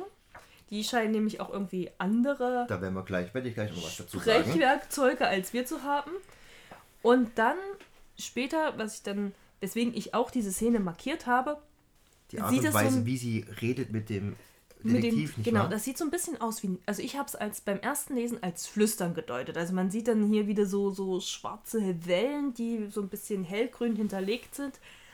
Nachdem ich dann die Kurzgeschichte, also das Original gelesen habe von Gaiman, weiß ich, das Ganze ist, ist Gedankenübertragung. Also wir haben hier ein Wesen, das zum einen Gedanken übertragen kann und zum anderen, wie du schon sagtest, es kann heilen. Gut, der Betroffene hat hier die schlimmsten Schmerzen seines Lebens ertragen und das, obwohl er gefoltert würde, wurde. Aber danach äh, geht es seiner Schulter dann besser. Das ist doch was. Ja, also es ist meine, immerhin, er, er zieht es durch, was heißt er zieht es durch, also er, er kommt ja unverhofft in diese Situation. Da wird auch nicht groß drüber geredet, also nicht von der königlichen Seite. Das wird einfach gemacht und er sagt, in einem kurzen Moment spürte ich einen Schmerz, groß, tiefgehend und alles übersteigen, was ich je erlebt habe, der abgelöst wurde von einem umfassenden Gefühl des Wohlseins. Und wenn das durch das reine, nicht Handauflegen, sondern Tentakelauflegen ausgelöst werden kann, verstehen wir vielleicht auch viel mehr, wie diese Wesen diese Welt dort beherrschen können. Wenn sie vermögen, aus einer Berührung unsägliche Qualen, aber auch gleichzeitig unsäglich Gutes herauszubringen. Jasmin, du blätterst schon wieder drin rum. Ich blätter schon wieder drin herum. Mir ist nämlich gerade was aufgefallen, was ich vorher noch gar nicht gesehen habe. Was denn? Wir sehen hier unten den Unterkiefer der Queen. Ja. Mit so viel Zähnen ist kein Wunder, dass sie nicht ordentlich sprechen kann. Ja, na, äh, der hat offensichtlich auch einen starken Unterbiss. ja. am, An- am Anfang der Szene oder Aber am an, Anfang des übrigens Kapitels. anhand der, äh, der Positionierung äh, dieses Unterkiefers würde ich sagen, dass es englischer Adel ist. und anhand der Zähne. Wenn wir, wenn wir mal Stimmt, der berühmte britische Biss. Wenn wir uns den Anfang hier anschauen in dem Kapitel, da erfahren wir ja, dass der Gemahl von Queen Victoria, der ja auch in unserer Welt Prinz Albert war oder Prinzgemahl Albert war, dass der ist ein Mensch und der ist ja mit diesem Tentakelmonster verheiratet. Und dann sehen wir diesen Unterkiefer. Also ich möchte mir da keine Intimitäten vorstellen. Du warst also, auch noch nie verheiratet, ne? Also ich glaube, viele, viele Ehemänner erkennen sich in dieser Rolle wieder. Das Monster, dem du im Prinzip eigentlich nur aus dem Weg gehen willst. Und er sagt auch, oh, ähm, also auf meinen Raten hin hat sie, äh, konsultiere ich sie, bitte keine Fehler. Ja, also Ich er- krieg sonst ab. ich, also offensichtlich mit einer Berührung größte Schmerzen. Also dieser Mann ist von der Ehe gezeichnet. Im Original sagt er allerdings was anderes. Im Was Original sagt er, I hope I did right. Ich hoffe, das Richtige getan zu haben. Also im Original scheint er sich besser mit seiner Frau zu verstehen. Dann ist das vielleicht äh, Gaimans Adaption äh, der Ehe oder Variante auf die Ehe. Du meinst Albuquerque's. Also, ja, also der Zeichner Albuquerque und äh, Gaiman als Macher, ja gut, vielleicht, hat- vielleicht hat Albuquerque so Denn, gedeutet. denn Gaiman hat ja geschrieben, ich hoffe, das Richtige getan zu haben. Vielleicht haben sie sich in der Zeit zwischen der Geschichte und äh, wo der. Comic, wo der Comic erschienen ist, vielleicht irgendwas passiert, dass äh, die Sicht auf Ehe noch mal ein bisschen geändert hat. Ich weiß nicht, wie Amanda Palmer so drauf ist. Ähm, möchtest du dieser Szene noch etwas sagen? Dann würde ich nämlich mal ganz kurz über Prinz Albert reden. Erzähl mir mal was über Prinz Albert. Also Prinz Albert, er ist allen bekannt als derjenige, der vermutlich das Prinz Albert Piercing erfunden hat. Halt, ja. Dafür gibt es mehrere äh, Theorien. Eine kann sein, dass er sein, warte, das war meine Lieblingstheorie ist, dass sein Penis beim Reiten am Sattel gerieben hat. Deshalb hat er dieses Piercing vorne durch die Kuppe durchgemacht, damit er den Penis hochklemmen kann und da beim Reiten nicht so ranschuppert. Das kann man nämlich auch sonst auf keine andere Art und Weise machen. Mein Blick auf jeden Reiter ist jetzt ein ganz anderer, seitdem ich das gelesen habe. Wahrscheinlich. Also es gibt noch zwei, Der wird drei übrigens andere. durch die Harnröhre nach unten gemacht. Ja, es, ich, ich habe mir die Bilder gar nicht so genau angeschaut. Es gibt noch zwei, drei andere Theorien. Stellt euch das mal vor, liebe männliche Zuhörer. Durch die Harnröhren und nach unten wird da durchgestochen. Ja. So, das ist dann der Moment, wo alle abgeschaltet haben. Danke, Jasmin. äh, wahrscheinlich ist es ein Mythos. So, und wenn ihr Prinz Albert nicht nur daher Oder kennt. vielleicht hat hier seine Frau mit ihren Zähnen einmal zugebissen. ja, äh, bitte keine Fehler. Bitte keine Fehler. Bitte löst den Fall. Also Prinz Albert, unser, ähm, unser penisgepierster Adliger, taucht hier auf und er sprach mit Akzent sein, jetzt kommt mir zugute, dass ich ja wirklich mal Sprachen studiert habe, sein S klang wie S. Wir reden von einem scharfen S, S wie in Suppe, klang wie ein, Suppe? klang wie ein S. Das ist ein sogenanntes stimmhaftes S. Das ist, wenn der Kehlkopf vibriert, können alle mitmachen. S. Ja, und er sagte nicht sie, sondern sie. Und er sagte nicht ist, sondern ist. Und das ist übrigens die Variante, oder nicht die Variante, so glauben Engländer und Amerikaner, dass Deutsche so reden. Da wird sich gern drüber lustig gemacht, da wird so, ja, we have ways to make you work. Äh, this ist so. Es wird irgendwie, also an irgendeinem Punkt muss man in Deutschland so schlimm geredet haben, dass sämtliche Briten, Amerikaner denken, dass wir Deutschen so reden, zumindest wenn wir Englisch reden, liegt vielleicht an den Politikern. Viele reden von denen so. das ist also wahrscheinlich noch aus der Zeit, wo unsere Politiker gar kein Deutsch, äh, gar kein Englisch konnten. Da wundert mich das nicht. Ich meine, wer einmal Lothar Matthäus gehört hat, äh, I hope we have a little bit lucky, dann ist völlig klar, warum die so ein schlechtes Bild haben. Ich komme wieder zurück zu unserem Penisfreund. Und zwar Prinz Albert, der Deutsche, der so redet. Hier wird er also so dargestellt. Und wenn wir dann uns Königin Victoria anschauen, beziehungsweise ihre Sprechblasen, suchen Sie den Täter also die redet so ähnlich wie Prinz Albert, was für mich mehrere Schlüsse zulässt. Schluss Nummer 1. Königin Victoria hat ein schlechtes Englisch, was sie von ihrem deutschen Ehemann gelernt hat. Ja. Oder umgekehrt, er hat es von ihr gelernt. Und er könnte es eigentlich richtig, wenn sie nicht diesen riesigen, hässlichen. Unterbiss hätte. Genau, ja, mit so einem Kiefer kann man halt ganz schlecht reden. Also es tut ne? mir für alle leid, die tatsächlich einen Unterbiss haben, aber ich fürchte mal, äh, äh, so schlimm wird es nicht sein. Und ich hoffe nicht solche Zähne. Ja, da würde ich auch nicht mit der Zunge ran wollen. Also, entweder hat sie es gelernt von ihrem Prinzgemahl, das schlechte Englisch, was unwahrscheinlich ist, denn sie ist wahrscheinlich 700 Jahre alt oder mehrere hundert Jahre alt. Sogar sie heißt, älter als 700 Jahre. Sie heißt Victoria wegen ihrer 700 Jahre zurückliegenden Siege über uns. Ja, also so lange liegt sie schon. er wird Da auch hat- nicht der erste Gemahl sein, den sie da hatte. Deshalb ist das eher auszuschließen. Ein zweiter Gedanke ist einfach nur, so wie es hier dargestellt wird oder wie es hier steht, dass ihr Name und die Art und Weise, wie sie redet, äh, weil sie ihr wahrer Name mit menschlichen Sprechwerkzeugen nicht artikulieren ließ. Das ist doch der Rückschluss, der allgemein über die Sprache von ähm, den großen Alten gezogen werden kann. So steht es wunderbar in Cthulhu drin, dass man, äh, oder in anderen Geschichten, dass man es versucht, in unsere Worte zu fassen, aber es ist nicht korrekt in unsere Worte fassbar. Also selbst, ähm, ich sage manchmal Cthulhu, manche sagen Cthulhu, ich habe mal nachgeschaut, es gibt, also es soll wohl Cthulhu heißen, es ist mit unseren Sprechwerkzeugen nicht eins zu eins nachmachbar. Ich nehme an, das soll es bedeuten, finde ich allerdings dann putzig, dass es durch ein gerolltes R, ja, dieses lange R, das im Englischen einfach nicht existiert, kommt und durch, die wieder, äh, durch das Wiederaufgreifen des vermeintlichen deutschen Akzents. Was auch den Rückschluss zuließe, also irgendeine Verbindung zwischen Deutsch und den äh, Alten, dass vielleicht äh, die haben ja Deutschen so auch einige- Monster sind. Ja, ich hab, wir haben hier so einige Monster hervorgebracht. Von daher gar nicht so fehl am Platz, diese Interpretation, ja, dass das Deutsche es ist ja auch eine, eine kantige Sprache und gilt als eine sehr Gewalttätige. harte, harte Sprache, nee, aber nicht gewalttätige Sprache. Eine Sprache kann nicht gewalttätig Ja, sein. aber, aber schon die so gewalttätig wirkt. Ja, es ist weil es Also- ja unheimlich hart und kantig ist. Und das ist, das ist genau, nicht genau, aber das ist ungefähr so, wie die Sprache der großen Alten auch wirken soll. So schwer artikulierbar. Das ist auch ein Problem, was, das ist nicht nur für Engländer so, dass es schwierig ist, Deutsch auszusprechen. Es, äh, ist doch voll einfach. Finde ich auch, aber mach mal ein.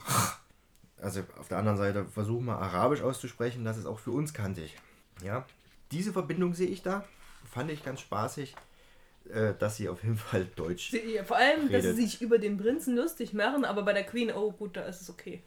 Ja, stimmt, ne? er hat einen Akzent, aber sie ist halt also unaussprechlich, kann das nicht Ich anders. finde es aber auch sehr schön, dass der Detektiv sagt oder der Erzähler sagt, der Prinz ist eindeutig menschlich.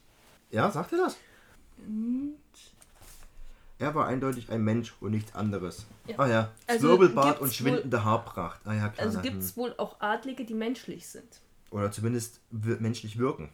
Aber Wenn's- wenn er sagt, er ist eindeutig ein Mensch, dann würde ich sagen, er ist auch. Also wenn der jetzt anfängt, hier zu bluten, denke ich nicht, dass da was Ja, Großes nee, rauskommt. klar, aber ich meine, das ist die Haarpracht und äh, Zwirbelbart eindeutig menschlich wird so wahrscheinlich auch als.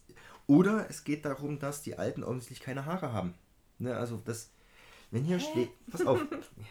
Schön gesagt. Hä? Hä? Zwirbelbart und schwindende Haarpracht ausgestattet. Er war eindeutig ein Mensch und nichts anderes. Könnte auch ein Hinweis sein, dass Zwirbelbart und Haare, dass Haare an einem Wesen ein Zeichen dafür sind, dass es keines von diesen großen Alten von den Tentakelwesen ist, weil die eben keine Haare haben. Jetzt wird ein Schuh draus für mich. Schon verstanden? Merkt ihr das mal, wenn wir dann später zu dem Franz Drago von Böhm dann nochmal zurückkommen? Wollen wir dann mal weiterrutschen oder möchtest du Ich würde nochmal ganz kurz sagen? zusammenfassen. Was wir jetzt hier also in diesem Kapitel haben, ist zum einen diese Farbgebung und Das royale Rot. das royale Rot, wie überhaupt, wie äh, wir erfahren, wie mächtig diese Wesen sind. Geben Schmerz, aber auch gleichzeitig Heilung, Gedankenübertragung und dass der Detektiv und der Erzähler komplett in diesem Einfluss von dem Wesen sind. Also sie sind halt, erkennen das als rechtmäßigen Herrscher an. Oder Herrscherin in dem Fall. Der Detektiv, wenn du jetzt fertig bist, möchte ich hier noch sagen, der Detektiv versteht sie, ist auch anders zu verstehen, entweder durch die Gedankenübertragung oder er ist der Sprache mächtig. Vielleicht versteht er auch die Sprache der großen Alten. Also wie schon gesagt, wie wir im Original wissen, ist es Gedankenübertragung. Das ist das Original. Hier wissen wir es nicht. Hier könnte es auch die Sprache sein, was den Detektiv näher an die Obrigkeit heranbringt. Ja, also jemand, der diese Sprache gelernt hat, der auch so umgeht, der keinerlei Scheu hat, der so sehr nah. Er wird hier dargestellt. Er steht ja auch direkt neben ihr, so wie Genau, er, er ist wie, wie ein enger Vertrauter. Also definitiv dieser Punkt der Distanz ist überschritten. Sie sind in so einem privaten, vertrauten Verhältnis. Also so nah lasse ich niemanden ran an mich. Er wirkt auch nicht dargestellt, als dass es ihm anwidern würde, sondern er ist interessiert, sich äh, die Köpfe einander zugeneigt. Das ist alles eine Darstellung von jemandem, der das, was dort passiert und mit ihm passiert, toleriert und gut findet. was auch ganz cool ist. Ja, möchte doch weiter sagen? Ja, ja, ja, das fällt mir jetzt hier gerade auf, wo wir gerade bei der Nähe sind. Er wirkt nicht so, als ob er hier zum ersten Mal mit der Queen redet. Das stimmt. Aber wir erfahren ja von dem Prinzen, dass die auf den Rat vom, vom Prinzen dazugezogen wurden. Also scheinbar doch zum ersten Mal da sind. Weil es ja hier gerade um ein adliges Problem geht. Ja, und aber er wirkt nicht so, als ob er da. Irgendwelche Berührungsängste hätte. Genau, also er wirkt nicht Und so. sie aber auch genauso nicht. Also, ja, also es wirkt so, als ob die sich schon lange kennen. also bei jedem, ähm, wenn man sonst irgendwelche Filme, Bücher etc. schaut, wo die Distanz zwischen Adel und irgendjemandem, der kommt, um einen Dienst zu machen, äh, möglichst groß gehalten wird, ist hier nicht. Die Audienz ist ganz eng, ganz nah beieinander. Ja, jetzt ist die Zusammenfassung doch ein bisschen ausführlicher geworden. Wir springen jetzt trotzdem zum nächsten Kapitel, was uns wieder auch relativ wieder zum Anfang führt. Das ist nämlich das Kapitel Die Aufführung, Die Aufführung. dafür beworben auf der allerersten Seite. Nämlich dieses, dieses äh, Plakat, was wir da gesehen haben. Ich habe allerdings jetzt als Schlüsselszene bin ich nach. Also es gibt ja zwei Schlüsselszenen. Nämlich eine Schlüsselszene für die Geschichte und eine Schlüsselszene für den Leser. Ich habe erstmal nur die für den Leser markiert, weil ich auch für Konstantin nichts vorweggreifen wollte, der den Comic nach mir gelesen hat. Also wir haben hier wieder überall Klebezettel reingemacht. Wollen wir erstmal die nehmen oder wollen wir erst die Wir auf nehmen erst- zurück? wir- Wir nehmen erstmal die. Wir nehmen erstmal die und die andere, die können wir uns für hinterher fürs Bonus aufheben. Für den das Bonus. So machen? Ma- Machen wir es so. Und zwar habe ich hier die Szene gewählt, wo der Erzähler und der Detektiv aus dem Theater rauskommen, in die Kutsche steigen und der Detektiv dem Erzähler seine Schlussfolgerung mitteilt, nämlich, dass er weiß, wer der Mörder ist.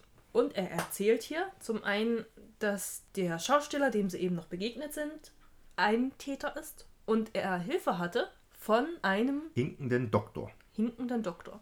Also wir haben hier einen größeren und einen hinkenden Doktor. Und jetzt ist hier eine absolut riesige Brotkrumenansammlung quasi. Ja, ne, das ist der Moment, wo die Brotkrumen sich langsam zusammenfügen. Wenn wir uns zurückerinnern, am Anfang hat man noch gedacht, okay, jetzt habe ich hier jemanden, der eine Schulterverletzung hat und der aber Scharfschütze ist. Was ist jetzt eigentlich Aber- aus dem Doktor geworden? Und der ist aber auch aus Afghanistan und der zieht irgendwo ein und da trifft er einen, der gerade im Labor ist und der ist jemand, der super gut die Kunst der Deduktion beherrscht und der von Lestrade engagiert wird, um irgendwas zu untersuchen. Ja, wir sind am Anfang mit der Nase darauf gestupst worden, dass wir hier Sherlock Holmes und Watson erleben. Aber gleichzeitig ist es ein bisschen seltsam. Nicht nur dadurch, dass hier Tentakelwesen rum, äh, weiß ich Wabern, nicht, rumlaufen. sondern weil Sherlock Holmes und Watson irgendwie nicht so Sherlock Holmesig und so Watsonig sind, wie sie uns eigentlich bekannt sind. Und jetzt erfahren wir hier, es gibt einen hinkenden Doktor. Und da dachte ich beim ersten Mal, Moment mal, ist, wer, wer ist jetzt hier eigentlich wer? Also für mich war ab dem Punkt klar, wenn man sich ein bisschen mit Sherlock Holmes auskennt, hier wird man drauf gestoßen, dass Sherlock, also dass, dass der Detektiv nicht unbedingt Sherlock Holmes ist und dass der Erzähler nicht unbedingt Watson ist. Deswegen habe ich das als Schlüsselszene markiert. Ja, also hier sollte jetzt wahrscheinlich jedem von euch sind damals beim ersten Lesen oder beim Lesen überhaupt die äh, Schuppen von den Augen gefallen. Dann gesagt, ja, Zumindest hinkender Zweifel gesät, also er- erhebliche Zweifel. Die Zweifel waren ja schon immer da, aber hier sind die Zweifel so groß, dass sie die meisten sicherlich in dem Moment gekommen sind, warte mal, halt, wenn das nicht der hinkende Arzt, also nicht der große, wer sind dann diese zwei? Offensichtlich nicht Sherlock Holmes und offensichtlich nicht Watson. Mit wem habe ich es hier zu tun? Über wen geht eigentlich die ganze Geschichte? Und wir haben das so gemacht, wir haben es versucht. Wir haben die ganze Zeit auch nur geredet vom Erzähler und vom Detektiv. Die beiden tauchen, die sprechen sich nie an. Die er wird, Niemals. einmal wird der, der Erzähler vorgestellt als äh, Sebastian. Und der Detektiv stellt sich selbst mit einem Fake-Namen vor. Aber das wissen wir an der Stelle auch, dass es ein Fake-Name ist. Deswegen da dachte ich auch, dass Sebastian der Fake-Name ist. Habe ich auch gedacht. Erst durch den Kommentar hinten wurde klar, ach ja, das ist wirklich sein richtiger Name. Aber die sprechen sich nie an, nie geht es irgendwie, Watson, machen Sie mal das und das oder Holmes, wie denken Sie so? Niemals. An keiner Stelle sprechen die sich mit Namen an. Hier erst wird klar, der Arzt und der große, lange sind jemand anderes. Das sind nicht Holmes und Watson. Wer ist es?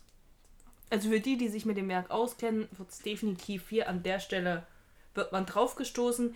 Für die, die sich nicht so damit auskennen, Oder die vielleicht noch gedacht haben, ähm, okay, gut, vielleicht gibt es ja auch einen zweiten Arzt, ne, noch, ein, noch ein hinkender Arzt, ist ja alles möglich in so einer Parallelwelt. ja, Für diejenigen, wird es dann aber spätestens im nächsten Kapitel, das ist auch das letzte Kapitel, da wird es relevant. Also äh, das vierte Kapitel ist relativ Unspektakulär? un un unspektakulär jetzt in der Schlussfolgerung, die wir jetzt haben. Das, was wir jetzt noch haben, hast du gesagt, wollen wir am Ende nehmen. Das ist wesentlich spektakulärer, aber hast schon recht, das ist, bietet sich mehr an, am, am Ende nochmal drauf einzugehen. Ich möchte, wenn aber nutzen, dieses Kapitel hatte ich damals beim Schauen gedacht, okay, farblich gesehen kann man das einordnen in entweder grau, weil es viel auf der Straße spielt. Ja, wieder das London grau, ist wirklich so ein schmutziges, mhm. dreckiges Grau. Im Raum ist wieder auch so grau aufgegriffen, ein bisschen gelblich vom Kerzenschein, aber auch hauptsächlich grau. Oder halt quietschbunt. Das Theaterstück, was dort vorkommt, ist quietschbunt. Der Detektiv wird nun immer mehr, so wie es am Anfang ähm, anfing, wo er so dämonisch dargestellt wurde.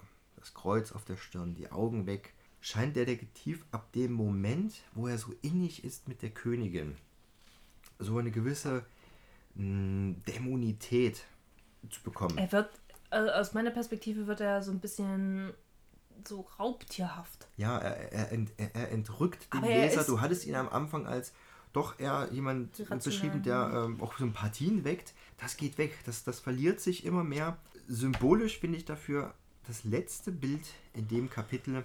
Er schaut weg.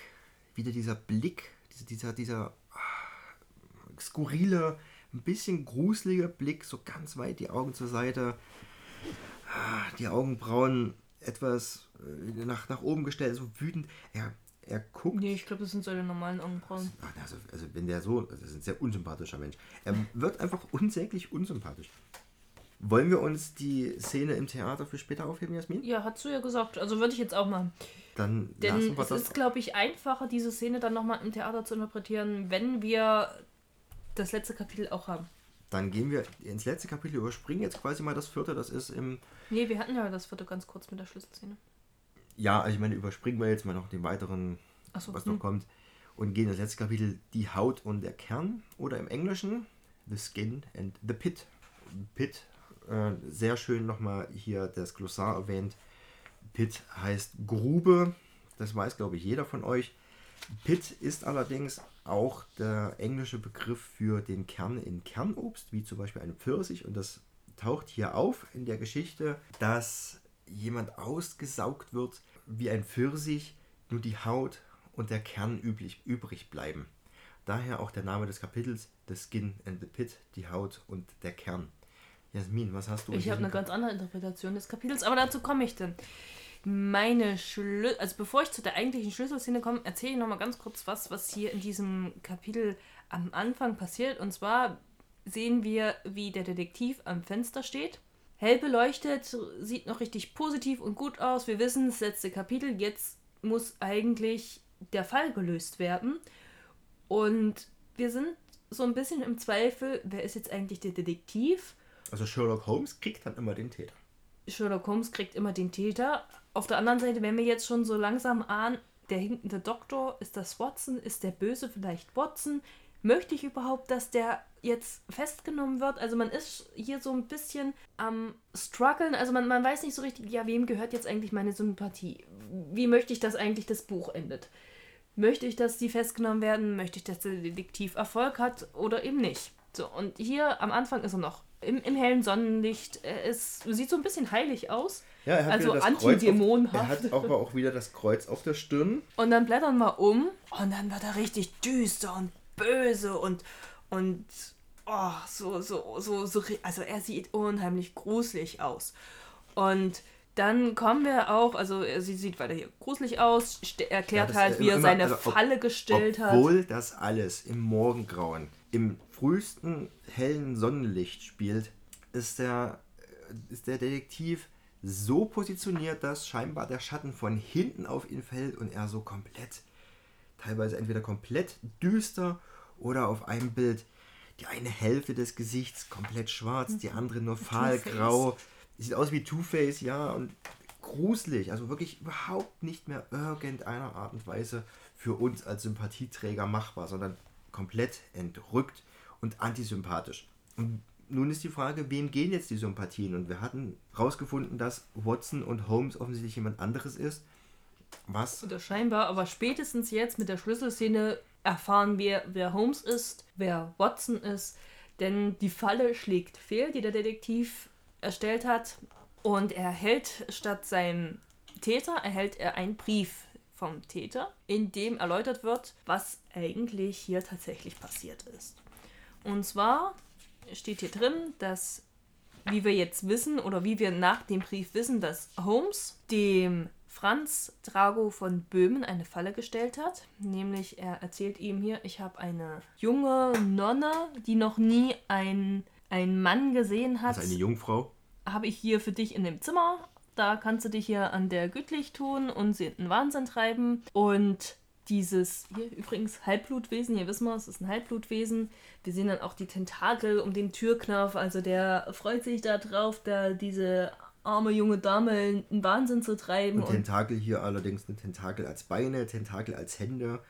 Ja, vielleicht ist da so dieses halbblütige Hat auch so eine. Beziehungsweise hier siehst du so ein bisschen, was, was Haare sein können. Ich weiß nicht, ob er eine Perücke aufhat oder ob das. Der Kragen Fell, ist, genau, ja. der, ich denke, es ist der Fellkragen. Ich habe auch erst gedacht Haare, aber ich denke, es ist so. der Fellkragen du, vom Mantel. kurz Haare, aber ja, gut. Wir sehen nämlich auch kein Gesicht von diesem Wesen. Jedenfalls, er betritt den Raum und statt sein. Statt, Opfer, statt einem Opfer, statt eines Opfers, statt eines Opfers erwartet ihn ein Täter und er wird zum Opfer. und zwar Watson. Watson. Mit genau. einem Skalpell, ja, schön bedrohlich. Wir sehen auch nicht Watsons Augen, sondern nur die, die Brille. Ja, sieht schon ein bisschen so wie ein Horrorfilm aus. Ja, Watson sieht eigentlich gruselig aus. Ne? Eigentlich mögen wir Watson, aber äh, hier ist Watson ziemlich gruselig. Der taucht auch nur dreimal auf. Viermal. Viermal? Wo? Also ich sehe eins, zwei, wenn, wir hier, wenn ihr hier die Bilder durchschaut. In der Erinnerung, wir sehen Watson oben in der Mitte, wir sehen Watson oben rechts mit den Brillengläsern und dem Skalpell. Sieht ein bisschen aus wie aus Sin City. Und wir sehen Watson unten, wie er sich gerade ein blutiges Skalpell abwischt. Wo siehst du Watson ein viertes Mal? Jetzt kommen wir zu der Sache, was wie ich ähm, die Haut und den Kern interpretiert habe. Und zwar, schau dir mal die Kleidung von Watson ganz genau an. Hier, diese breite Krawatte, die er Ja. hat. Und natürlich die Tatsache, dass er ein Tuch und das, das habe Messer, ich schon gesehen. Warte, Ja. ja. nämlich auf dem Cover. Stimmt. Wir haben Watson außen auf dem Cover. Wir erwarten Watson auch innen im Buch, ne? Denn er. Und also, ich, ich, ich habe auch nicht erwartet, dass das Watson. Ich dachte, das wäre. Ja, das ist der Mörder. Also am Anfang denkst du, das ist der Mörder. Und in, innerhalb der Geschichte denkst du, dass der Erzähler Watson ist. Und jetzt erfahren wir aber am Schluss des Ganzen, Watson ist au außen drauf. Und das, was eigentlich, also außen auf der Haut. Und der Kern der Geschichte, ist der Erzähler. Mord von Watson. Oder den. den Nee, ja, nee, der nee, nee, also wir, wir haben nochmal ganz kurz, also außen die Haut zeigt Watson, wie wir jetzt wissen. ja. Und der Erzähler im Kern ist nicht Watson, sondern ist, wie wir dann auch durch den Kommentar erfahren, ist Sebastian Moran. Ah, Beziehungsweise dann auf der allerletzten, das allerletzte Panel zeigt die Unterschrift SM Major, also Sebastian der Moran. Ja. Sebastian Moran, quasi, Die Haut und der Kern unterscheiden sich. genau. Und wir, wir, wir denken aber vorher, es ist mehr oder weniger umgekehrt. Ja, Beziehungsweise also, es ist so wie sowas wie, wie äh, der Wolf im Schafspelz. Auf dem, auf Oder- dem Cover ist im Prinzip äh, von den, wenn wir jetzt mal vier Hauptcharaktere ausmachen wollen, ähm, den Detektiv, den Erzähler, den Erzähler hast du gerade benannt als Sebastian Moran, den Detektiv haben wir noch nicht benannt. Wir haben Sherlock Holmes, der nun spätestens auftaucht und wirklich erklärt wird in seinem Brief, sich selbst erklärt und hier auch bildlich auftaucht. Sympathischer, strahlender, lächelnder Typ. Dann in der, äh, vor allem in der Aufführung. Hm? Genau, und jetzt auch am Ende in der Erinnerung, die aus diesem Brief herauszulesen ist. Und Dr. Watson, der erst gruselig, aber dann nicht unsympathisch ist. Aber genau dieser Dr. Watson, der hier nur dreimal auftaucht, ist derjenige, der vorne auf dem Cover ist. Damit war nicht zu rechnen. Das ist mir jetzt erst gerade bewusst geworden. Ich, ja, stimmt, das ist Watson vorne drauf. Man könnte. Ich, ja, ich hätte, ich hätte gedacht, es ist Sherlock Holmes oder irgendwie, der sich da gerade ein Messer erwischt. Aber nein, es ist Watson, du recht. Was auch ziemlich relevant an der Geschichte ist, ist die Gleichstellung von Watson und Holmes in dem Moment. Eigentlich ist es ja immer so, wir haben den Detektiv und den Gehilfen. So ist es ja hier auch mit dem Erzähler und dem Detektiv. Ne? Der Ja. Detektiv läuft die ganze Zeit mit und ist von allen neuen Dingen überrascht und erstaunt. Du meinst, und, der Erzähler äh, läuft Äh, mit und ja, ist Entschuldigung, überrascht. ja, genau. Äh, Aber der Detektiv, der äh, steht über den Dingen und ist total cool und gelassen. Und so ist es ja auch eigentlich bei Holmes und Watson. Hier ist es aber so, dass Holmes äh, zwar den Franz von äh, den Franz Drago von Böhmen anlockt, aber, aber, Watson die Tat durchführt. Sie sind also gleichgestellt. Beziehungsweise Watson ist eigentlich noch ein. Also er ist ja der Mörder und er ist auch vorne drauf auf Er- dem er- Cover. Watson ist die ausführende Kraft und Holmes ist derjenige, der den, den. Lockvogel gibt und vorbereitet. Ja, das Die ist, sind eine, sich das ist eine Umkehr dessen, was wir kennen aus den deutschen Versionen. Nicht unbedingt eine Umkehr, aber die sind hier auf alle Fälle nicht mehr. Die sind gleichgestellt hier. Im Gegensatz zu den, zu den Romanen, wo Watson zwar eine wichtige Rolle spielt, aber, Aber immer trotzdem eins eben. drunter. Ja, trotzdem eins drunter ist irgendwo. Wohl wahr. Und das, wo, du sagst, wo du sagtest, dass, die, dass der auch sympathisch wirkt, er wirkt auf alle Fälle sympathisch eben durch das, was in dem Brief steht, was der Holmes erzählt, nämlich, dass sie den umbringen, den Franz Drago von Böhmen.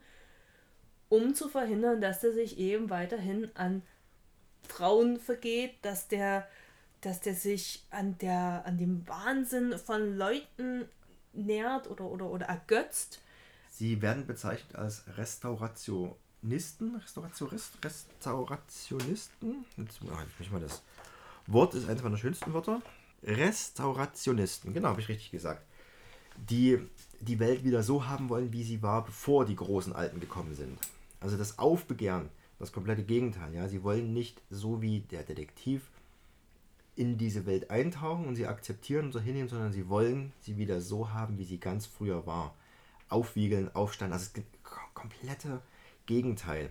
Und wenn man den Drachenprinz, ja, Prinz Drago Ferdinand, wenn man den Drachenprinz so darstellt, dass er hier eine Jungfrau, eine Nonne zum Wahnsinn treibt und äh, missbraucht, es wird nicht genau beschrieben, ob das nur psychisch oder nur physisch ist, aber wir, wir mögen es uns nicht vorstellen. Nein.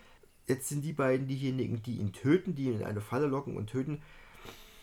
Für das hehre Ziel, ja, macht sie das ein bisschen äh, sympathischer. Jemanden, der unschuldige Mädchen tötet, dann vielleicht doch selbst zu töten, fällt uns auch leichter, eine Sympathie mit denen zu wecken, weil dieser Franz Drago, äh, Franz Drago ein Monster ist. Er ist ein Tentakelmonster und die Sympathie mit einem Tentakelmonster, das Mädchen irgendwie ja, aussaugt wie Pfirsich. Bist du auf der Seite des Mädchens oder bist du auf der Seite von dem Monster? Ne? Ja, also, ne, es, es, es fällt dann schon leichter, uns auf die menschliche Seite zu schlagen.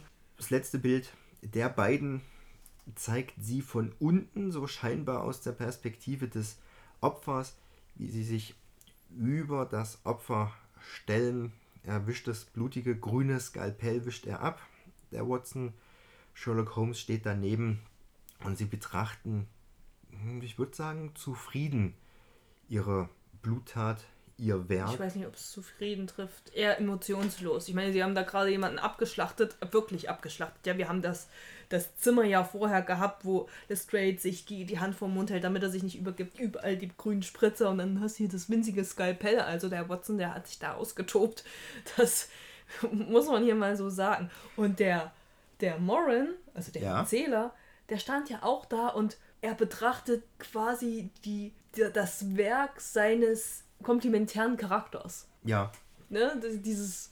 Also die beiden, gut, wenn du es nicht sagst, zufrieden, dann würde ich sagen, abgestumpft. Also sie, dann würde ich sagen, wenn, nicht, wenn du, wenn du ja, nicht zufrieden warst, dann sagen wir emotionslos abgestumpft. Und wenn wir sagen, die gucken abgestumpft auf dieses Werk, dann lässt sich für mich der zweite Schluss zu, es ist nicht das erste Mal, dass sie so etwas tun. Das denke ich auch. Die Art und Weise, die Verfahrensweise, diese Abgeklärtheit, wie das Ganze eingefädelt wird, das erfahren wir auch daraus, dass die Truppe, die Theatertruppe, die war ja vorher in Böhmen, die planen offensichtlich auch schon den nächsten Coup, den nächsten Mord. Die machen das also serienmäßig. Ich möchte jetzt vielleicht nicht sagen Serienmörder, aber sie verstehen sich als Restauratoristen, als eine Art von Terroristen, muss man an der Stelle sagen. Die nicht die also, ganze Theatertruppe, die zwei. Die beiden, ja. Ob die Theatertruppe da mit drin steckt, ist fraglich, lässt sich an keiner Stelle irgendwo rauslesen. Was noch wichtig ist, anhand des Briefes erfahren wir dann auch die Verbindung zu dem Wort Rache oder Rage. Rage oder Rage. Rage. Nämlich der Holmes. Holmes unterschreibt diesen Brief mit Rache. Oder Rage oder Rage. Oder Rachel und hat das L vergessen. Wie er halt so ist, ne? Bin Legastheniker. Ich wollte hier jetzt überlegen, wenn wir jetzt schon mal bei Rache sind am Ende. Also Rache könnte passen, wirklich, weil sie sich rächen wollen für die ungefähr 700 Jahre der menschlichen Unterdrückung durch die großen Alten.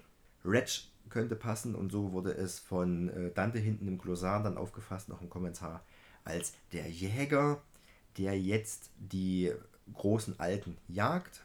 Rage, wie Zumindest die, die, also die, die hier über Leichen gehen. Ja, Rage im Sinne von Wut lässt sich anhand dieses Bildes, finde ich, nicht mehr ganz so tragen, denn die beiden wirken nicht wütend. Also an, an keiner Stelle scheint dieser Mord hier mit Wut einherzugehen, wenn wir uns die Personen anschauen, wie dieser Mord passiert. Deshalb ist vielleicht Rache oder Jagdhund ähm, wirklich besser. Wollen wir noch was hier am Ende sagen, Jasmin? Oder wollen wir ins, in den Anhang reinspringen? Ich hätte noch was. Du hättest noch was, dann erzähl du erstmal. dann würde ich sagen, gehen wir auf die vorletzte Seite. Und Jasmin meinte ja Die vorhin. vorvorletzte. Ja, Quatsch Also hier die oder? Gehen wir auf die Seite, in der der Detektiv zum Ende, nachdem er den Brief gelesen hat, aus dem Fenster hinausschaut.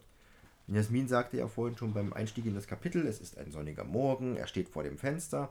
Das Fenster ist, ich schlage gerade extra nochmal zurück, auf der linken Seite.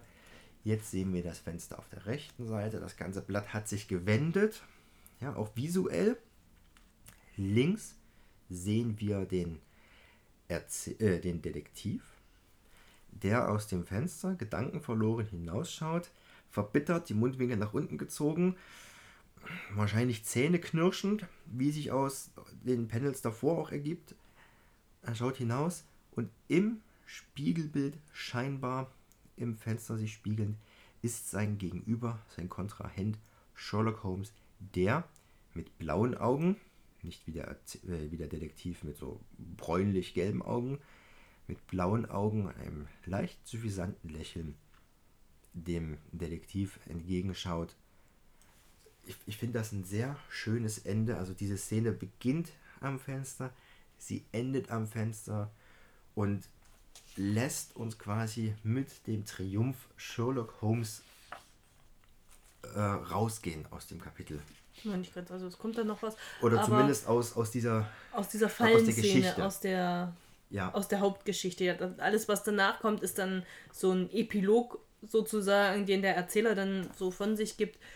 Was an dieser Szene auch nochmal schön ist, der Sherlock Holmes ist die helle Lichtgestalt und der Detektiv das Dunkle. Er selbst hat so, wie du schon sagtest, so, so auch so, so, so wieder kantige Züge. Er sieht böse aus, er sieht jetzt wesentlich unsympathischer aus. ja, er hat eine Er befindet sich auf Augenhöhe mit Holmes, also er ist der ebenbürtige Widersacher und wir kennen einen ebenbürtigen Widersacher von Holmes und das ist Moriarty. Also spätestens jetzt wissen wir, wer denn eigentlich der Detektiv ist.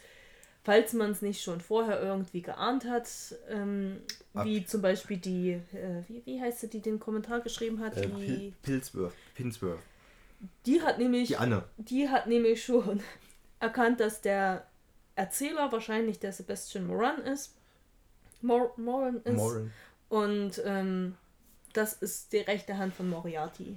Genau, und Moriarty ähm, als der Widersacher ähm, wird dann auch nochmal ein bisschen deutlicher darauf hingewiesen, als es dann heißt, dass äh, er und der Sherlock Holmes bereits einen Briefwechsel hatten und dann fragt der Moran, der Erzähler, nochmal nach, Mensch, woher die sich kennen und dann sagt er, naja, also wir haben uns mal ein bisschen unterhalten.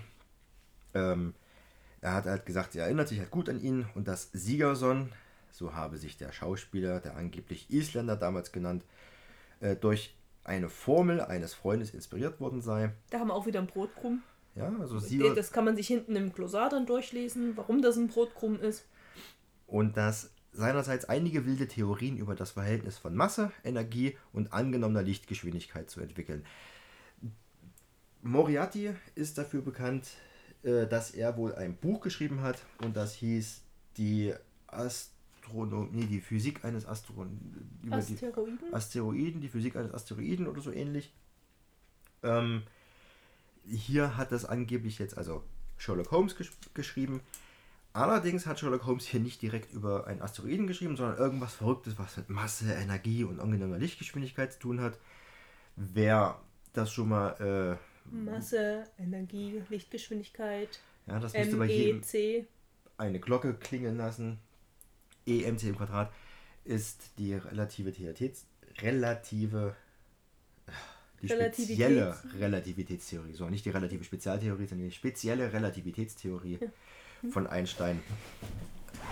Sherlock Holmes muss also ein unheimlich kluger Mann sein, wenn er mal so äh, die Einsteinsche Relativitätstheorie entwickelt hat, die in der wissenschaftsfeindlichen Umgebung, so scheint es, so habe ich es herausgelesen, denn der Moriarty, jetzt können wir beim Namen nennen, Moriarty sagt, alles Unsinn natürlich. Inspiriert, inspiriert und gefährlich zwar, aber dennoch Unsinn.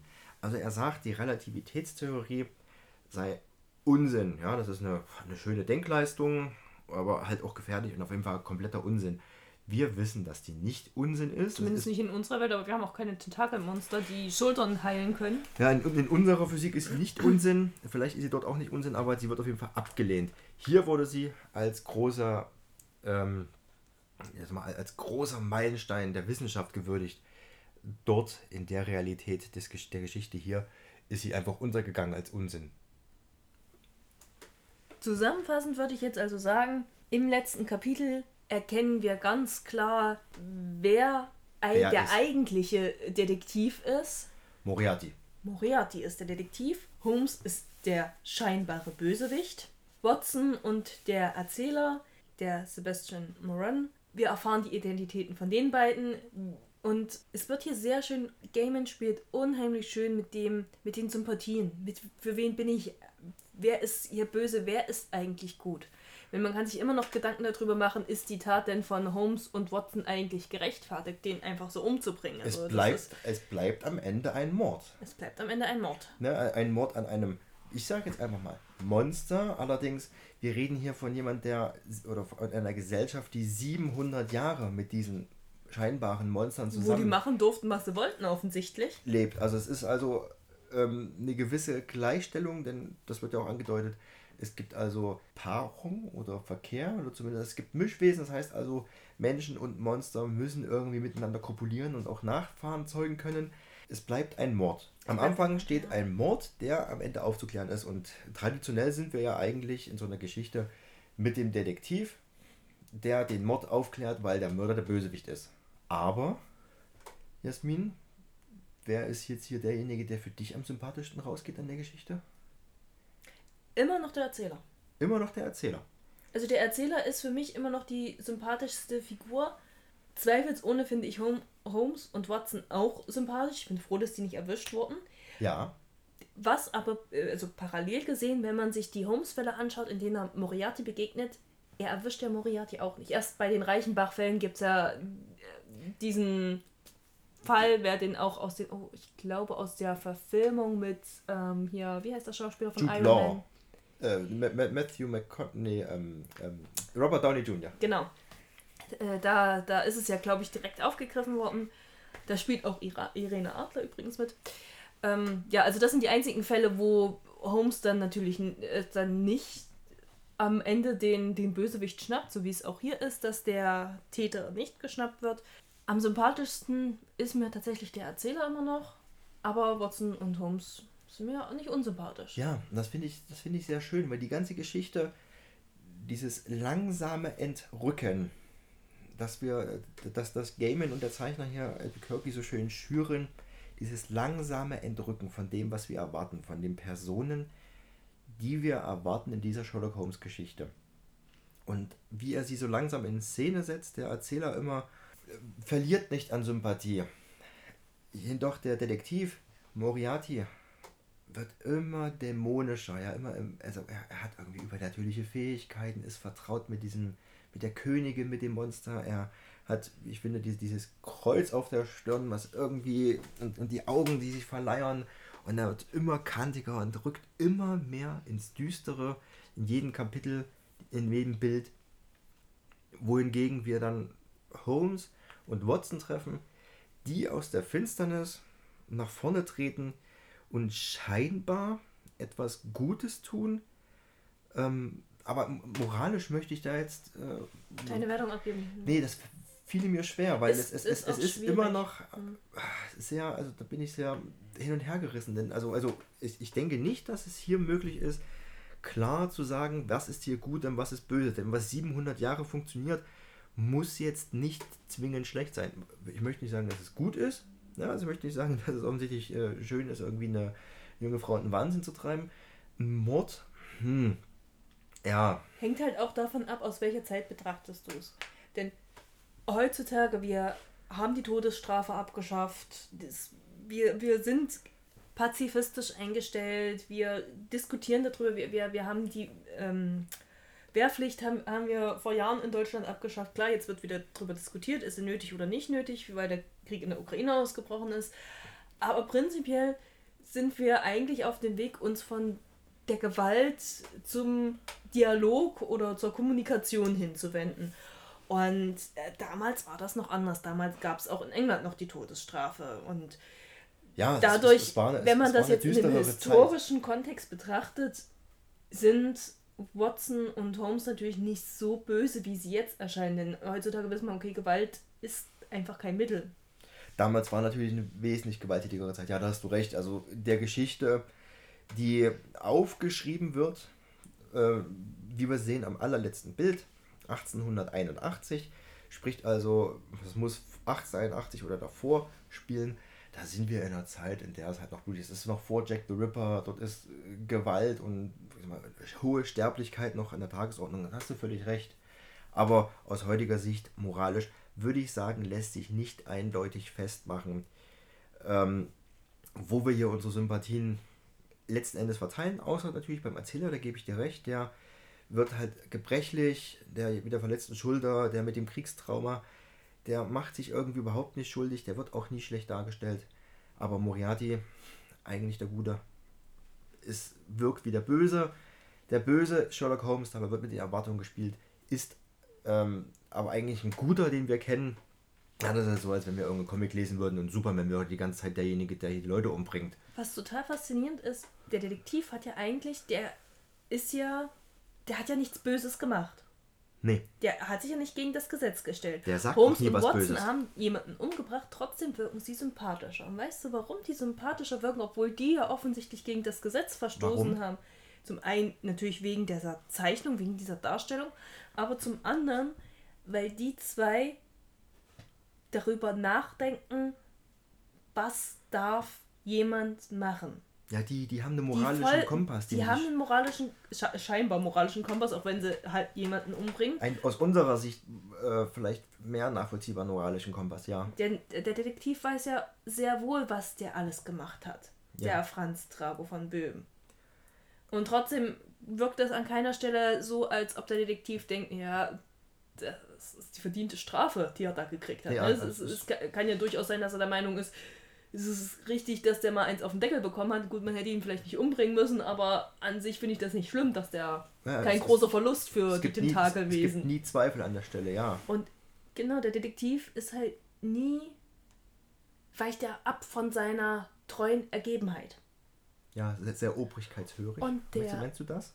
Ja, und der Erzähler, der ist zwar, klar, der ist irgendwo entsetzt und erstaunt und was, es gibt Leute, die, wo- wollen sie etwa sagen, das waren jetzt hier, äh, die, die Mörder haben das gemacht, weil sie gegen die Tentakel äh, unsere, unsere Herrscher sind.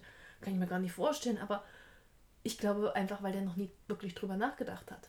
Er hebt auch am Ende den Brief auf, den, er, äh, den, den, den sie von Sherlock Holmes bekommen, obwohl er den eigentlich vernichten soll, denn da stehen ja hier böse Sachen drin, zum Beispiel das Wort Rezension. Also es geht ja nur um das Wort, allein die Erwähnung des Begriffs Restaurationisten ist hier schon der Bringt große Auf auf. Ja, das ist ja schon ein großer Aufreger und er hebt trotzdem den Brief auf, was ihn natürlich auch so ein bisschen ähm, den, den, den Nimbus dessen nimmt, dass er auch so obrigkeitshörig ist, sondern dass er vielleicht doch auch eine gewisse Anfälligkeit für diese Gedanken hat. Denke ich auch. Denn er, er hat zum einen ein bisschen Angst vor den Tentakelwesen. Er hat ja äh, extrem Schlimmes. Also er hat ja, er hat ja, Er hat erlebt, wie sie sein können in Afghanistan. ja. Ich finde, dass der halt so eine so eine wankende Figur ist. Also Sehr, dass er sehr sich, ambivalent so dazwischen also dass er sich selber noch nicht, moralischen Werten hin und her wankend und äh, gehend, ja. Dass das- er, dass er sich quasi in Zukunft dazu entwickeln könnte, zu sagen, so im Inneren weiß auch eigentlich, dass das alles, was die machen, nicht richtig sein kann. Wollen wir an der Stelle ein bisschen Trivia auspacken über die ganze Geschichte? Ich würde jetzt, nachdem wir das ganze Buch kennengelernt haben, da was zum einen, wie wir jetzt wissen, die Geschichte von, von Watson, äh, von Holmes und Moriarty darstellt, was dann auch die großen Alten darstellen und was die eigentliche so, so, eine, so eine kleine äh, Geschichte noch nebenbei drin hat, nämlich die Geschichte, womit wird der Franz Drago von Böhmen eigentlich gelockt, würde ich jetzt nämlich zu dem Theaterstück springen. Dann machen wir das. Das- Das Stück im Stück. Das Stück im Stück. Und der erste Ganz Hinweis, der ja. erste Hinweis für dieses Stück, das hat Konstantin, glaube ich, vorhin schon gesagt, finden wir auf der allerersten Seite der Geschichte, also nachdem die Kapitelüberschrift von Kapitel 1 kam. Ja, die großen Alten kommen gerade erst zurück vom umwerfenden Kontinentaltour im Verlauf mehrerer gekrönte Häupter Europas aufgetreten sind. Ja, also hier schon der Verweis, offensichtlich waren sie schon bei anderen Tentakelwesen.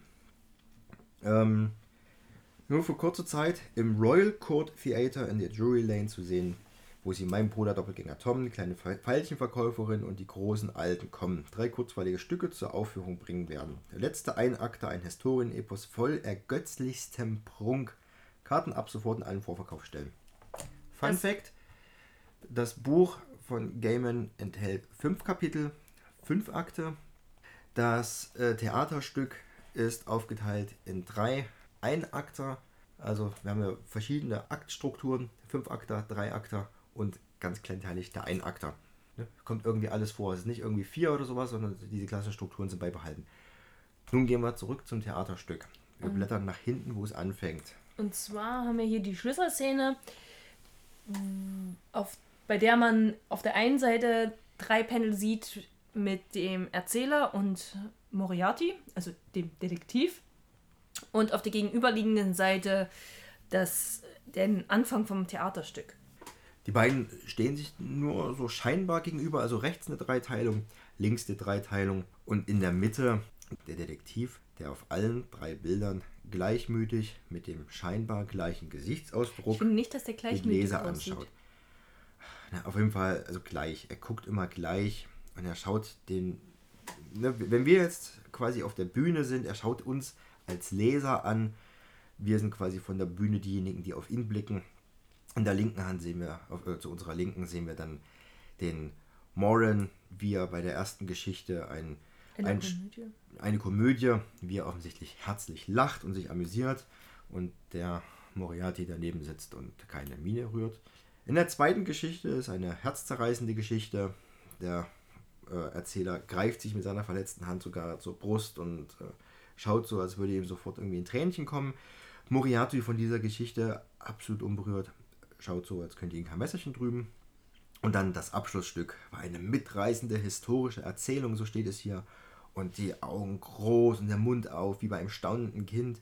Nicht bei Moriarty, sondern bei Morin. Moriarty, ihr seht es, schaut stoisch nach vorne, wie die letzten beiden Geschichten auch. Ich finde nämlich nicht, dass der gleichmütig aussieht. Ich finde, der sieht so ein bisschen lauernd aus, so wie jetzt habe ich dich. Denn so analytisch. Wir, wir wissen ja auch, dass er dann, dass er dann den Holmes, in, also dass er den Holmes sieht, dass er den Holmes entdeckt, dass er weiß, jetzt bin ich kurz vorm Ziel, jetzt lasse ich gleich meine Falle zuschnappen. So finde ich, sieht er aus, so dieses. Okay. Aber komplett da rein eingetaucht, dass er gar nicht die, die Emotionen, die diese Geschichten eigentlich auslösen sollen, überhaupt äh, registriert und wahrnimmt. Vielleicht hat er das Stück auch schon gesehen. Ja, vielleicht. In seinen Recherchen wir haben versucht, so ein bisschen diese, diese drei Stücke auseinander zu klamüsern, was sie so bedeuten können. Also das eine die Verwechslungskomödie und die Geschichte ist jetzt so dargestellt, dass da steht zwischen diesen beiden Personen im oberen Bild, im oberen Panel, der Hauptdarsteller spielte ein Bruderpaar, Zwillinge, die sich nie begegnet waren. Steht dieser Text. Und das kann jetzt gedeutet werden für Moriarty und Morin, aber die sind die sich begegnet. Als ich das erste Mal gelesen habe, habe ich das natürlich nicht mit den beiden in Verbindung gebracht. Wenn man allerdings weiß, es geht um Sherlock Holmes und Moriarty und Moran und äh, Watson. Watson, die wirklich diese Protagonist-Antagonist sich gegenüberstehen und die sich allerdings auch in dieser Geschichte nie wirklich mit offenen Karten begegnen. Also sie, sie, sie begegnen sich an einer Stelle, aber nicht offen. Ja, nicht, die stellen sich nicht vor, hallo, ich bin Sherlock Holmes, hallo, ich bin Dr. Moriarty. Nein, die stehen sich äh, quasi scheinbar nie wirklich mit als begegnende Zwillinge gegenüber. Zwei Seiten einer Medaille. Wie man es auch noch deuten könnte, wäre Moriarty und Moriarty. Allerdings der Moriarty in dieser Geschichte, der ja hier der Detektiv ist, und sein Zwillingsbruder, sein eineiger Zwilling Moriarty in den äh, Original Sherlock Holmes Geschichten. Auch so möglich, ja die sich ja tatsächlich nie begegnen, aber. Weil es zwei verschiedene Welten sind, zwei literarische Welten. Es ist schöner, schöner Verweis, die Geschichte mehrfach deutbar. Bei der zweiten Geschichte da hatte ich große Probleme, das zu deuten. Also es ein herzzerreißendes Stück einer jungen Weise beim Verkaufen von Treibhausfeilchen im Schnee verhungert. Ähm, Veilchen, also im Original sind es nur Blumen und da sind es Hot House Flowers. Da konnte ich da rausfinden, hier als kurze Anmerkung für äh, Dantes Verlag, vielleicht könnt ihr das hinten noch ins Glossar mit aufnehmen. Er wählt Hothouse und nicht äh, Greenhouse als Treibhaus. Und Hothouse Flower bezeichnet zum einen eine sehr empfindliche Person, geistig empfindlich, also jemand, der, äh, wie vielleicht würden wir sagen, eine Mimose oder ein Sensibelchen. Das ist eine sogenannte Hothouse Flower. Aber auch ein Hothouse, habe ich festgestellt, bei meiner Recherche kann ein Bordell bezeichnen ein sogenanntes Hothouse, ein Haus, in dem es heiß hergeht. Und eine Hothouse Flower wäre dann quasi, wenn man Flower als Blume nimmt, äh, ein Symbol der Defloration, dass das irgendwie mal mit zusammenhängt. Aber so richtig konnte ich aus der Geschichte nichts machen. Ich weiß nicht, Jasmin, was kannst du was mit also, anfangen? Also ich kann jetzt, wo du mir, also ich habe das vorher, habe ich das nicht wirklich deuten können. Also, oder was heißt nicht deuten können, aber mir ist das gar nicht aufgefallen, dass diese drei Theaterstücke irgendwas zu bedeuten haben ich habe zwar diese Gesichtsausdrücke wahrgenommen und dazu auch was aufgeschrieben, aber das eigentliche ist mir jetzt erst aufgefallen, als du es erzählt hast. Und ich würde jetzt ganz klar sagen, dieses mental, also die, die, diese, diese, das kleine Mädchen oder das Mädchen, was ähm, mental nicht so stabil ist oder, oder vielleicht äh, sensibel. Eine, äh, danke, sensibel ist. Und im Kontext mit dem Bordell und der Defloration würde ich ganz klar auf die Geschichte hindeuten, weiß, die der ähm, Drachenprinz. Genau, die der Franz von Drago vom Holmes, der hat ja nichts anderes gesagt bekommen. Die Geschichte hier hat ja Watson geschrieben, das erfahren wir ja am Ende der, ja. äh, des Buches, dass Watson der, oder der Autor des Theaterstückes ist. Ja. Und das, die Geschichte, die hier drin steht, ist ja keine andere als die, die der Franz Drago von Böhmen erzählt bekommen hat, um eben in dieses Zimmer gelockt zu werden. Ja, eine Weise, also jemand ohne Eltern, das kann durchaus eine Nonne sein. Eine ja, also wenn, wenn die noch nie einen Mann gesehen hat, wird sie garantiert auch. Also Dann also auf jeden Fall Jungfrau, das wissen wir. Und ähm, ja, sie ist mental anfällig. Deshalb vielleicht deshalb auch der Geist leicht auszusaugen oder ist überhaupt das aus. Ja, sehr schön. Die im Schnee vor. Jasmin, ich bin. Äh, danke, dass du mir da geholfen hast. Ich, konnt, ich konnte nichts draus machen, falls es euch genauso ging. Das ist eine mögliche Erklärung. Danke finde aber auch sehr relevant dann, dass sie sich die, die, oder was heißt sehr relevant, also ich finde es dann auch in dem Kontext interessant zu erfahren, dass sich die Rollen tauschen. Denn hier in dieser Geschichte stirbt ja die Weise, der, die Weise, der, der kleine Engel haucht sein Leben aus. Was zweifelsohne passiert wäre, oder was Wenn sicherlich passiert wäre und es tatsächlich ein Mädchen gegeben hätte. Also wenn, wenn das so passiert wäre, wie sich der Franz Drago von Böhm das erhofft hat. Und so. wie er es vermutlich, denn das lässt sich herausgehen, aus der Geschichte rauslesen, dass er das öfter so gemacht hat, wie es vermutlich auch passiert ist. So dreht sich das Ganze um. Der Franz Drago von Böhm haucht sein Leben aus, bevor ihn seine Großmutter, die glaube ich sogar, also es könnte durchaus hier die Queen sein, ja. retten kann.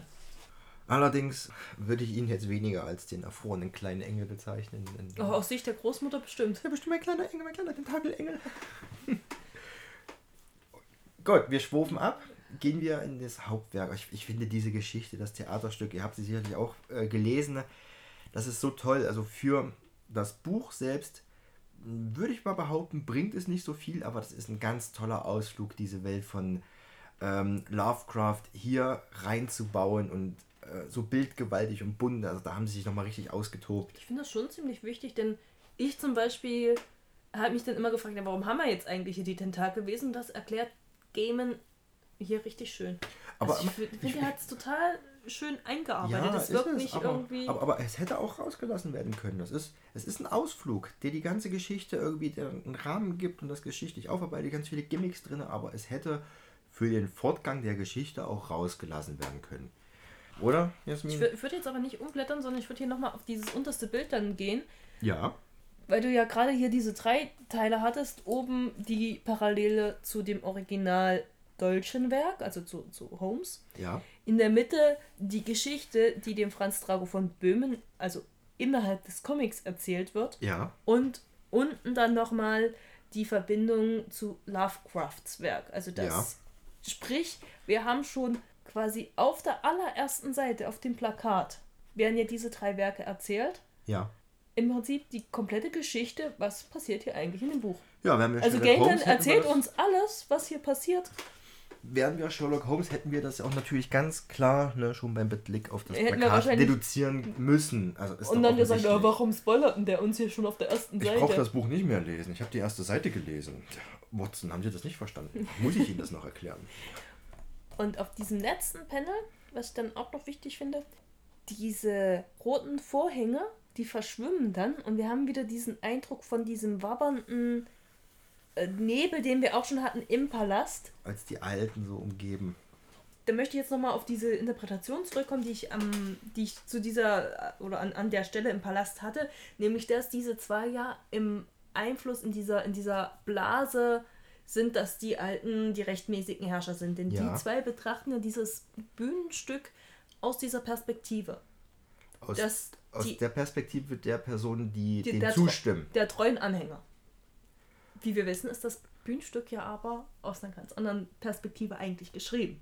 Ja, es ist als Revi Revo Re Revision, als ähm, jemand, der aufwiegelt, äh, zu verstehen. Ich, ich fand dieses Wort auch. Äh, Re Revisionisten war es, glaube ja, ich. ich fand, Re- das, ich fand das nicht schön. Das ist kein schönes Wort. Nee. ähm, wollen wir das Geschichte, die Geschichte kurz durchgehen? So ein paar Anmerkungen haben wir. Ich meine, die ist, ich will jetzt nicht sagen selbsterklärend. Ähm, aber durch die Anmerkungen hinten, durch das Glossar, wir brauchen nicht uns viel dazu verlieren, was hier an Personen auftaucht. Die sind hinten alle drin erklärt. Also dann den Kommentar angucken, das Glossar anschauen, äh, welche Monster, welche Alten aus dem Cthulhuschen Mythos dort auftauchen. Ist alles hinten erklärt in dem Kommentar und im Glossar. Und dieses. Was mir allerdings noch aufgefallen ist, was ich hier an der Stelle erwähnen möchte, ist beim Blick auf den Mönch. Der fette Mönch, der hier tatsächlich noch mit seinem eigenen Kreuz erschlagen wird vom Ritter. Der Holmes ist. Der Ritter, ja. Ich dachte jetzt der Mönch. Nee, nee, nee, Holmes. Also Holmes ist ja die Hauptrolle. Ja, Holmes spielt die Hauptrolle, in dem Sinne den, den, den Ritter, der ja, also für die Alten, äh, die Alten wie prophezeit und äh, sich sehr, sehr positiv über die äußert. Er erschlägt den Mönch beim Theaterstück mit einem Kreuz. Ähm, in der Originalgeschichte ist es kein Mönch.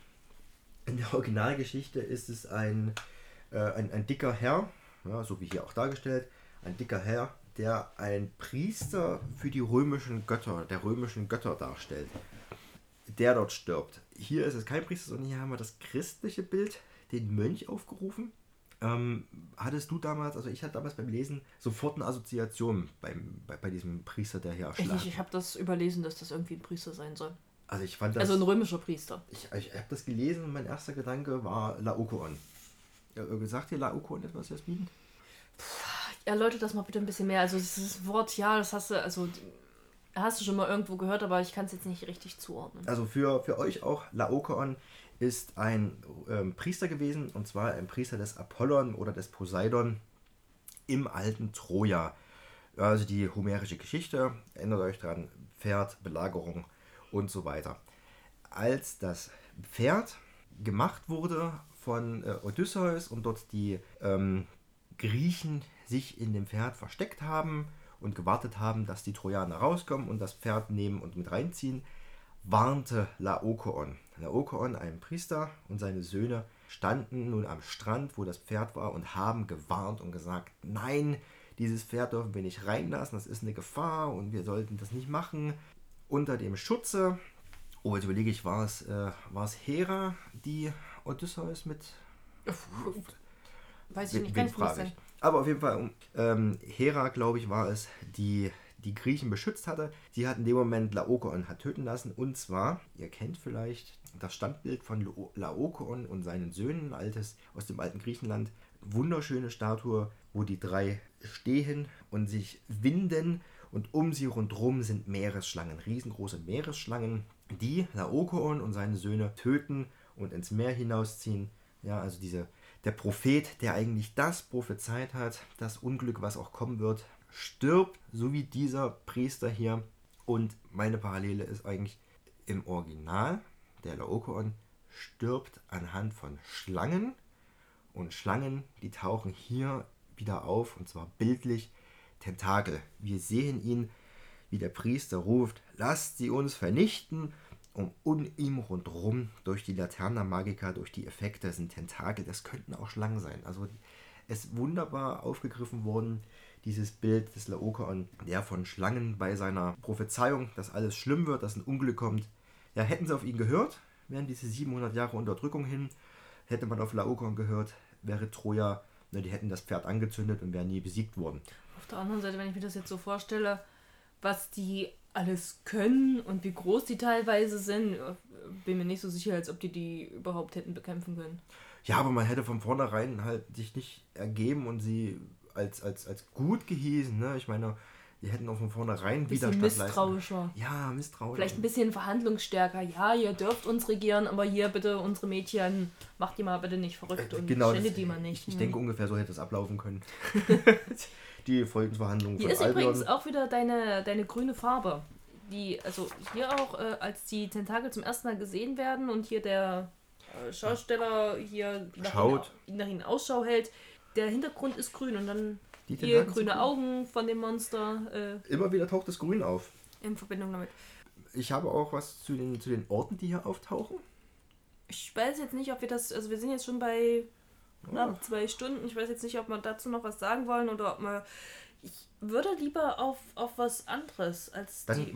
Orte noch zurückkommen. Und zwar so ein, kleinen, so ein kleines Easter Egg, was hier die Zeichner mit reingemacht haben. Zum einen haben wir hier das in der Szene, wo der Moriarty, also der Detektiv, und der Moran beim Frühstück sitzen und der Straight reinkommt. Aber es taucht auch nochmal später auf, und zwar am Anfang des, des Kapitels die Aufführung. Da lesen die Leute Zeitung, und zwar lesen sie nicht irgendeine Zeitung, sondern sie lesen The Star of Albion, nämlich die Zeitung, in der auch die Kurzgeschichte erschienen ist. Also das ist so ein, so ein kleines Easter Egg, was quasi versteckt ist, wenn man weiß, woher die Geschichte im Original eigentlich kommt. Darf ich mich hier einklinken, Jasmin? Wenn du das gerne möchtest, kannst du das machen. Und zwar, wenn ihr das auch gerne mal macht, schlagt mal vorne die Seite auf, wo wir die beiden beim Frühstück sehen, kurz bevor Lestrade reinkommt.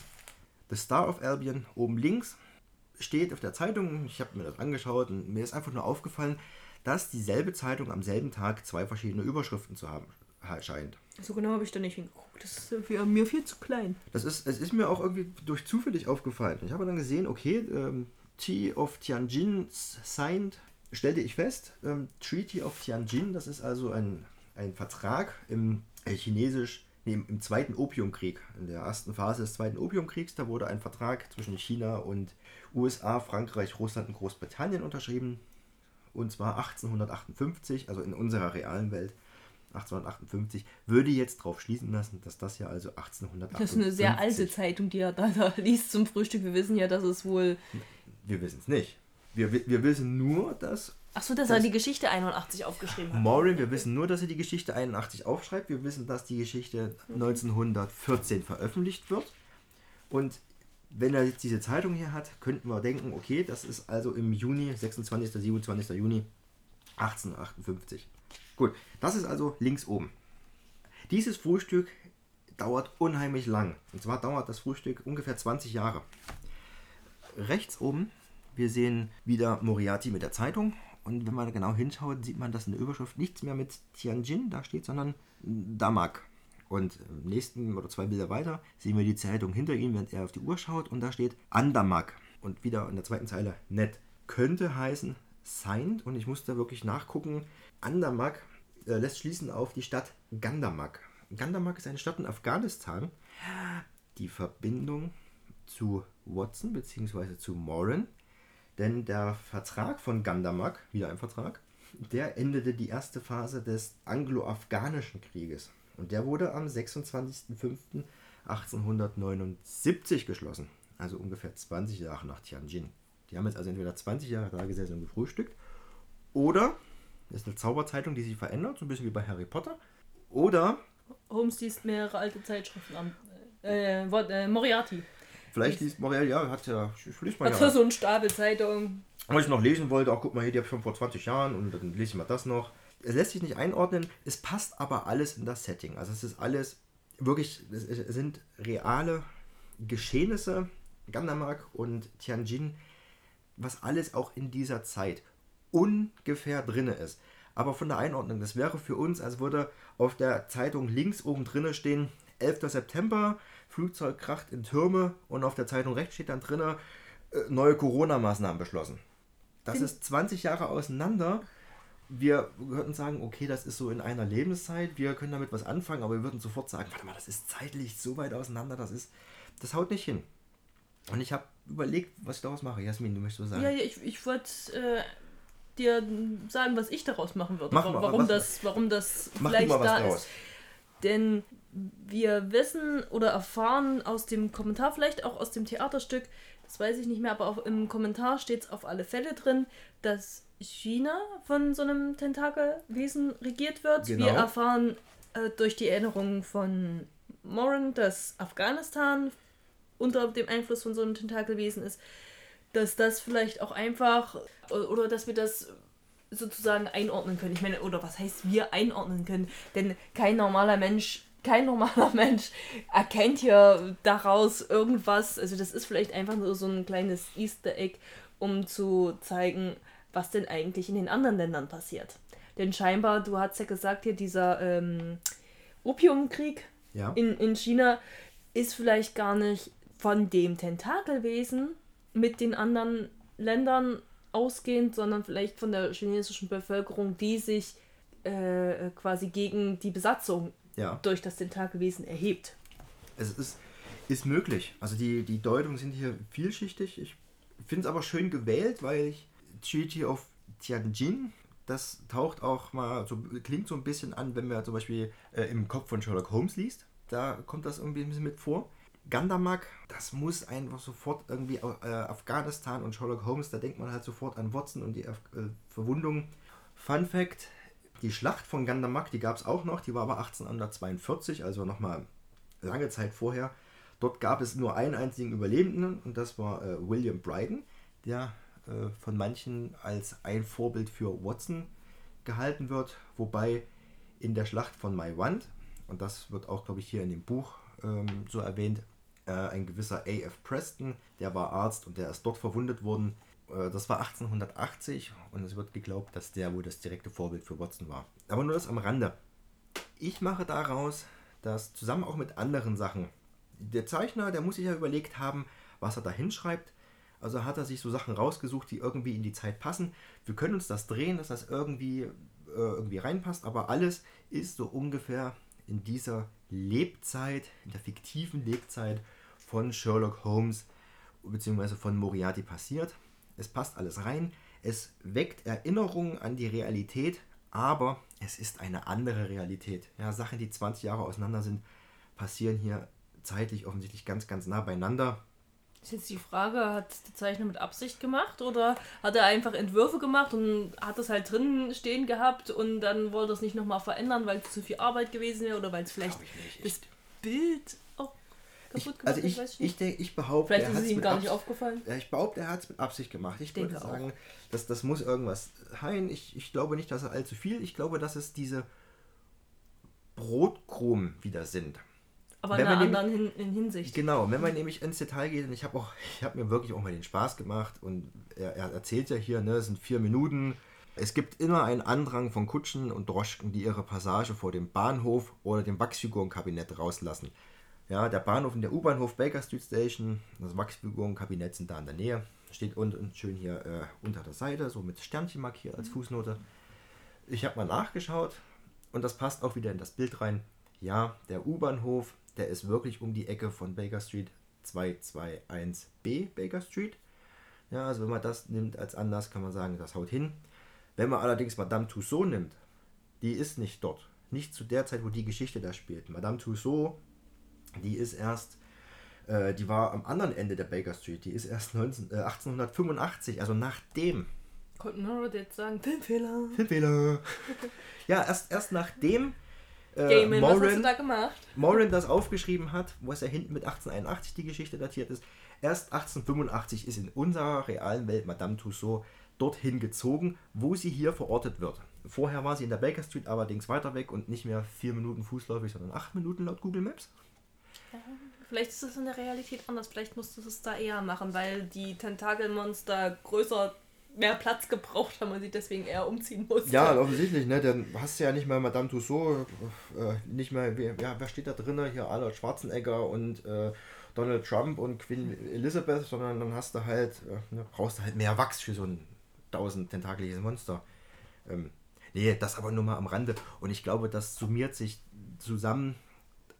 Das sind alles Sachen, du hast am Anfang mit der Einleitung gesagt, wer London, wer England nicht kennt, wer sich mit den Werken nicht auskennt, das lässt überall so kleine Brotkrumen. Ja, wir kennen Madame Tussauds, wir kennen die Baker Street und wir können hier mit etwas anfangen. Und wenn wir das alles nochmal irgendwie zusammen googeln, dann finden wir immer was, was mit unserer Realität passt. Nur zusammengesetzt ergeben diese Brotkrumen nicht das Bild, was zu unserer Realität passt. Das heißt, hier wird eine komplette alternative Realität geschaffen und das bereits auf dieser Doppelseite. Ja, ganz am Anfang diese Doppelseite. Also Sherlock Holmes, der bräuchte auch nur diese eine Seite angucken und wüsste schon, also warte mal, dieser Roman, der spielt ja in irgendeiner ganz, ganz fernen Galaxis, weil das haut ja alles gar nicht hin. Das hat er ja schon nach der ersten Seite gewusst, wie wir herausgefunden haben. Ja, also spätestens hier wäre dann, aber ich meine, wie, wie, doof müssen wir als Leser sein, dass wir das nicht dort gleich erkannt haben. also so viel Zeit mit Google, wie ich da verbringen musste. Und da habe ich noch nicht mal über die, äh, über die Münze geredet. Über die Münze, ja. Willst du noch kurz über die Münze reden oder ist das jetzt zeitlich zu lang? Wollen wir lieber hier. Ich, äh, die, wenn ich über die Münze rede, dann mache ich das im Anhang. Wollen wir das so machen? Wollen wir einen Anhang machen? Ich, äh, wenn du Abschlussworte machen kannst, ich mache hinterher noch einen kurzen Aussatz über die Münze. Abschlussworte. Dann würde ich sagen, war das unsere Interpretation von Studie in Scharlachrot, wollte ich jetzt sagen, aber nein, Studie in Smaragdgrün. Recht ausführlich geworden. Ich hoffe, ihr habt bis zum Ende durchgehalten. Hast du denn eine Münze geholt für den Münzwurf, den wir obligatorisch hier immer ja. äh, am Schluss machen? Ich habe meine Münze geholt. Äh, hast du was mitgebracht? Was bringst du fürs nächste Mal mit? Ich bringe für das nächste. Ich würde diesmal die Mauer nehmen, die ist ja das letzte Mal ähm, übrig geblieben. Genau, und ich, ich greife allerdings auch wieder auf. Du hast letztes Mal überlegt, ob du Sherlock Holmes äh, Studien Schmarag, Schmarag, Schmaragdgrün oder im Kopf von Sherlock Holmes nimmst. Jetzt nehme ich mal den Kopf von Sherlock Holmes. Ähm, schwarz im Kopf von Sherlock Holmes, rot die Mauer. Okay, machen wir so. Gut. Schwarz. Wir gucken uns äh, den Kopf von Sherlock Holmes an, Jasmin. Ja, okay, sehr schön. Dann darfst du es nächstes Mal vorbereiten. Ach ja, herrlich. Das heißt, du darfst mir drei Begriffe mitbringen und ich darf dir Fragen mitbringen. Ja, ich habe hier auch noch ein paar Fragen an dich. Damit. Oh, nee, bevor wir zu den Fragen kommen, wenn ihr im Kopf von Sherlock Holmes noch nicht habt, Werbe schaut bei Dudes Comic Corner vorbei. Ein kurzer Werbeblock. Jetzt, Jasmin. Ja, ja Dudes Comic Corner, keine Ahnung. Wir brauchen so einen Jingle dafür. Wir fragen mal Stefan, ob er uns einen Jingle aufnimmt. Äh, Wo er singt. Der singende, Oder rappt. Der singende Stefan. Ähm, genau, also kauft euch noch die Studie in. Äh, nee, halt den, den Kopf von Sherlock Holmes. Im, nee, nicht den Kopf, sondern im Kopf von Sherlock Holmes. Kauft euch im Kopf Buch. von Sherlock Holmes, nicht den Kopf von Sherlock Holmes. Besticht schon durch seine Aufmachung, durch das. Also, habe ich noch nie erlebt, so ein Einband. Ja, es wird ein Spaß, wenn wir darüber reden. Du darfst mir jetzt deine Fragen stellen, Jasmin. So, damit du hier auch nicht lohnst, nehme ich mal mein Buch hoch. Du bist ja Sprachwissenschaftler, besser gesagt, du hast ja Sprache auch studiert. Erzähl mal, woher kommt denn eigentlich der Name und der Begriff Smaragd, um mal wieder hier auf das eigentliche, also auf den Titel zu kommen? Ist ganz klar. Also Smaragd ist ähm, griechisch, lateinisch, ja, das klingt schon mal gut. Das habe ich ja auch und, so. Äh, ich ähm, habe mich übrigens bei Wikipedia orientiert. Ja. Also ja, all mein Wissen beruht auf Wikipedia. Danke. Ich habe, ich habe jahrelang studiert, äh, vor allem Latein, um zu wissen, dass Markt offensichtlich wahrscheinlich Latein ist und bestimmt, also Smaragdgrün würde ich jetzt sagen, heißt grün. Smaragd ist bestimmt grün.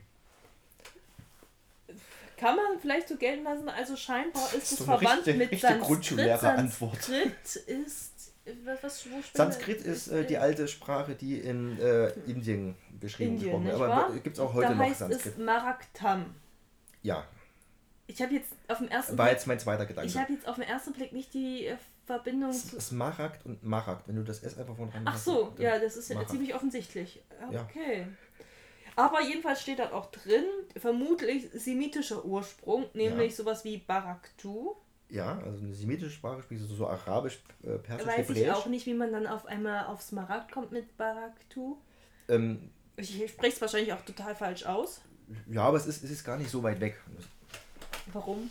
Aber, oder führt das jetzt zu Barak, weit? Marak, da, ja, das ist, das ist nee, das ist halt M und B musst du nur austauschen. Gab es wahrscheinlich irgendeine Lautverschiebung an irgendeiner Stelle. Okay. Ja.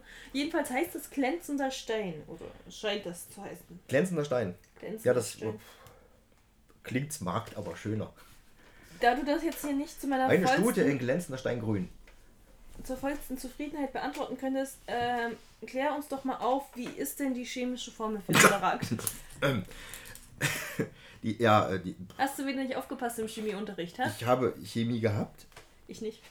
Ich- Nur bis zur 10. Ich habe Chemie bis zur 12. machen dürften und es war. Ich, wenn ich den Ausdruck mehr schlecht als recht bemühe, dann wird meine Lehrerin jetzt eifrig nicken hinter mir. Ähm, also ich nehme an, die chemische Formel von Smaragd, von Smaragd ist ähm, also C, H, also C vielleicht 8 mal und H 18 mal. Und dann kommst du, willst du irgendeinen Alkohol rausbekommen oder Achso, was? das ist Alkohol. Nee, das ist nicht Alkohol, aber. Das war irgendwas mit Kohlenstoff. Es hat garantiert irgendeinen Kohlenstoff drin und wenn was Grünes drin ist, Chlor. Es ist ein Aluminium-Beryllium-Silikat. Es ist ein Beryl und hat die Form Al2 Be3 Si6O18. Das könnte auch ein Passwort sein. Ja, und könnte man eigentlich als neues Passwort machen. Und die grüne Farbe kommt übrigens von Fremdionen. Aber nicht Chlor, sondern eher so Chrom oder Vanadium. Fremdionen. Okay. Die dann noch mit in, in dort die Verbindung mit eingehen. Okay. Denn also so, AL2 so, wie, so wie die großen Alten, die Fremdionen sind und die das hier Willst grün du das jetzt hier einfärben. interpretieren oder Nee, was? ja, ich hab das da. AL2 BE3 SI6O18 ist nämlich eigentlich Beryl. Ein, ja, stimmt. Und Smaragd wird dann eben halt das Besondere durch diesen. Quasi ein grüner Beryl. Ja, korrekt. Ein blauer Beryl ist übrigens ein Aquamarin. Ach, guck an. Auch eine Farbe. Auch eine Farbe. Dritte Frage, bitte. Hast du eine, die ich noch beantworten kann? Was denkst du denn, wie viel man so als Gehilfe von Moriarty eigentlich verdient? Du meinst jetzt hier den Sebastian Moran? Ja.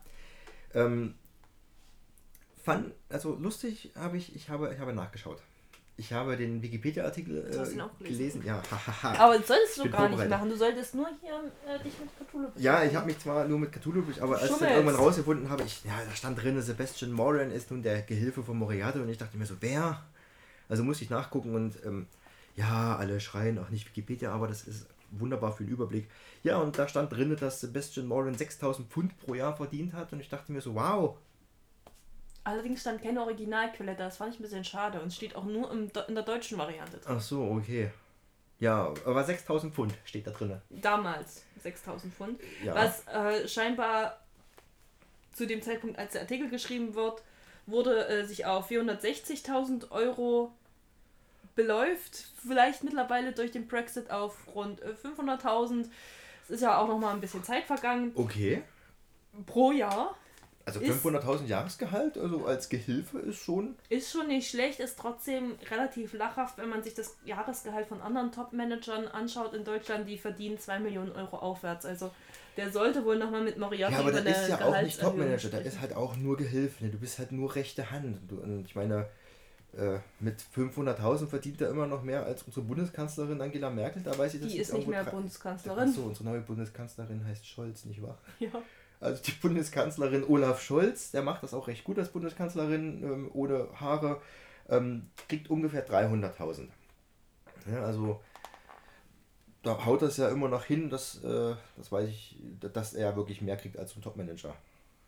Dafür, dass er halt ne, einarmig nur hinterherläuft und äh, mal was aufschreibt.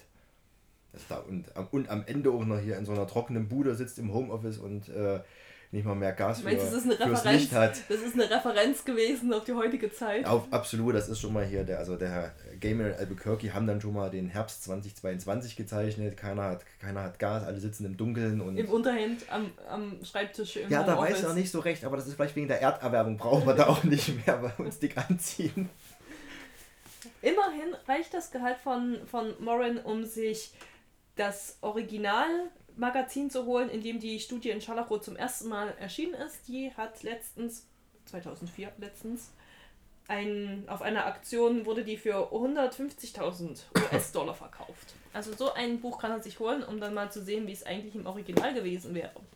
Hm, ja, ich, äh, da greife ich doch lieber zu. Die Studie in Smaragdgrün, die hat nämlich nur 22 Euro gekostet. Das ist, aber die ist auch nicht, ähm, ich will jetzt nicht sagen, 100 Jahre alt? ja, ist noch recht neu.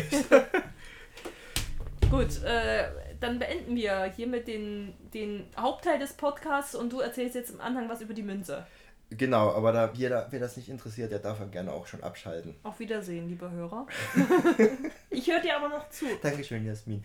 Ähm, ich wünsche euch auch einen wunderschönen Nachmittag, einen wunderschönen Tag. Bis zum nächsten Podcast sehen wir uns dann mit, wir hören uns mit im Kopf von Sherlock Holmes. Ich wollte schon wieder Schmaragdgrün sagen. Und bis dahin gehabt euch wohl, bleibt bitte gesund. Fangt euch jetzt auf den Schlussstrich, auf den Schlussmetern kein Corona ein. Bis dann. Bis dann. Sprechblase.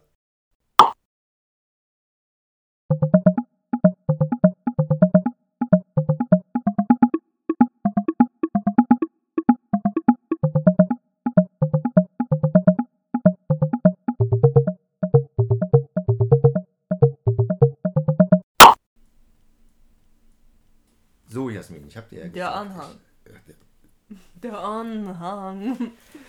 ich liebe das, wenn du reinredest. Also, Jasmin, Ja, ich, habe, mach ich gern. ich habe dir versprochen, dass du.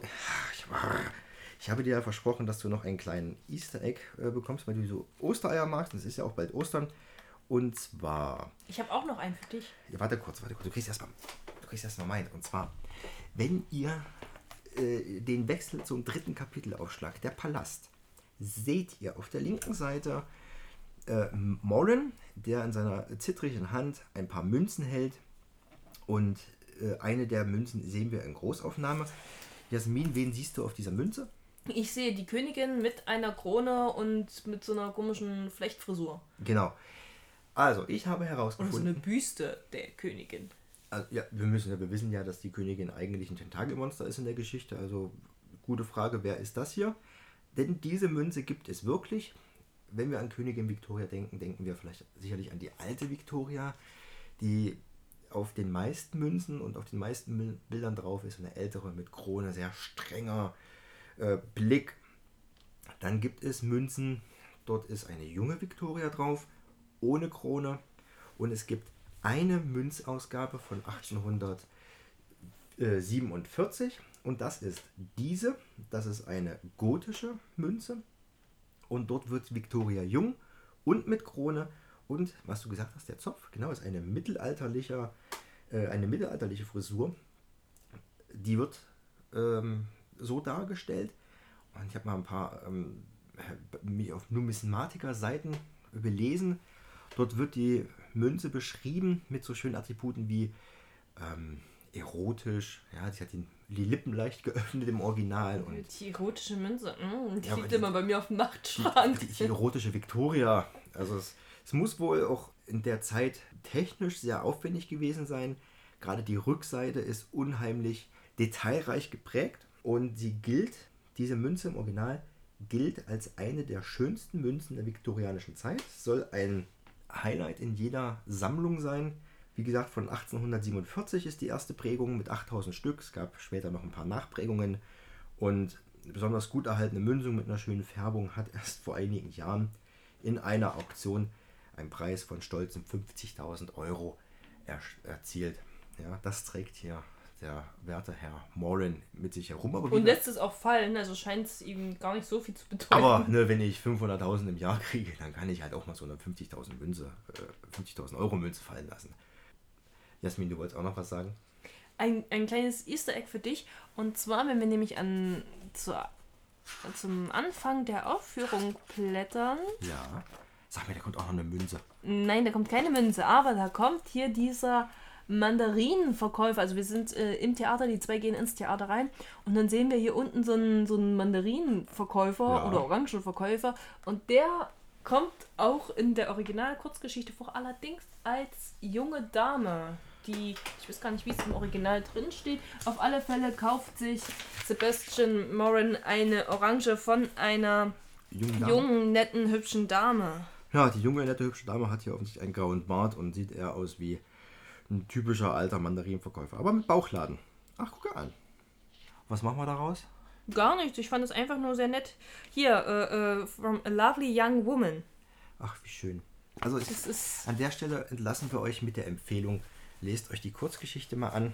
Ja, ähm, Dante, ihr dürft euch nochmal melden. Ich habe noch rausgefunden, dass ihr äh, eine falsche Übersetzung gemacht habt. Oh, darf ich das noch rausbringen, wenn wir einmal hier Das dabei kannst sind? du ruhig noch machen. Ich suche hier nämlich auch noch mal was raus, was Ihr merkt, ziemlich wir haben, äh, interessant ist. haben uns hier so Oder- im oder ich Detail verlieren können, dass es, Ja, äh, hier habe ich nämlich noch was. Und zwar, ich fange einfach mal an, während du noch suchst. Jeder von euch kann nämlich mal den Wikipedia-Artikel von Moriarty aufmachen, allerdings im Englischen, und dann scrollt ihr mal runter und scrollt und scrollt zu Real World Role Models. Und da gibt es nämlich ein Bild von George Bowl, Boole. Und wenn man sich nämlich dieses Bild anguckt, woran erinnert er dich? An wen erinnert er dich? der sieht aus wie der hier in dem Comic. Ja, also der Moriarty, der gezeichnete Moriarty, sieht aus wie George Bowl, der ein mögliches, äh, ähm, wie heißt das? Ähm, Vorbild? Vorbild, danke, für Moriarty war. Ach, gucke an. Das dachte ich, ist vielleicht ganz lustig zu sehen. Und jetzt äh, letzter Abschluss. Letzter Abschluss. Letz- letzter Abschluss, nachdem wir schon dreimal geendet haben. Ähm, der Schröpfer Vlad Zepes. Und zwar haben wir ähm, bei den schönen vielen Werbungen haben wir dann den Verweis auf äh, Graf Dracula. Der, und so steht es im Comic drinne, in der deutschen Übersetzung, Fachmann für Schröpfungen. Denken Sie bitte daran, es wird Chepesh ausgesprochen. Im Original steht es äh, auch so ähnlich drinne. Remember, it is pronounced Zepesh. Allerdings im Original steht T, ZS und wir haben ja schon gelernt, hm, ah, ZS, das ist ja eigentlich so ein Z, Zepesh. Ähm, lässt sich schwer aussprechen. Wir würden entweder machen Z oder Z, aber nicht D. Das ist ein Zungenbrecher, kriegen wir nicht hin. Ähm, da hat Gaiman beim Schreiben, glaube ich, vielleicht, ich vermute, er hat Rumänisch und Ungarisch ein bisschen durcheinander gehauen, denn das äh, ZS wird vielleicht eher so als Tsch gedeutet und zumindest machen das nämlich dann Dante hier in der Übersetzung, da steht Cepesh. Korrekt müsste es aber heißen Zepes. Zepesh. Nicht Zepes, Zepesh. Das- Zepesh. Genau, das, Z, das T hat so einen kleinen Strich drunter und das ist ein TZ, so wie in Zirpe oder Zipfel. Naja, aber, das aber auf, jeden Fall, auf jeden Fall heißt Nicht es Zipfel, auf jeden Fall heißt es nicht Cepesh, sondern Zepesh. Zepesh. Zepesh. Okay, ist cool. So, jetzt wirklich Schluss, Schluss. Schluss, Schluss. Ciao. Tüdelü.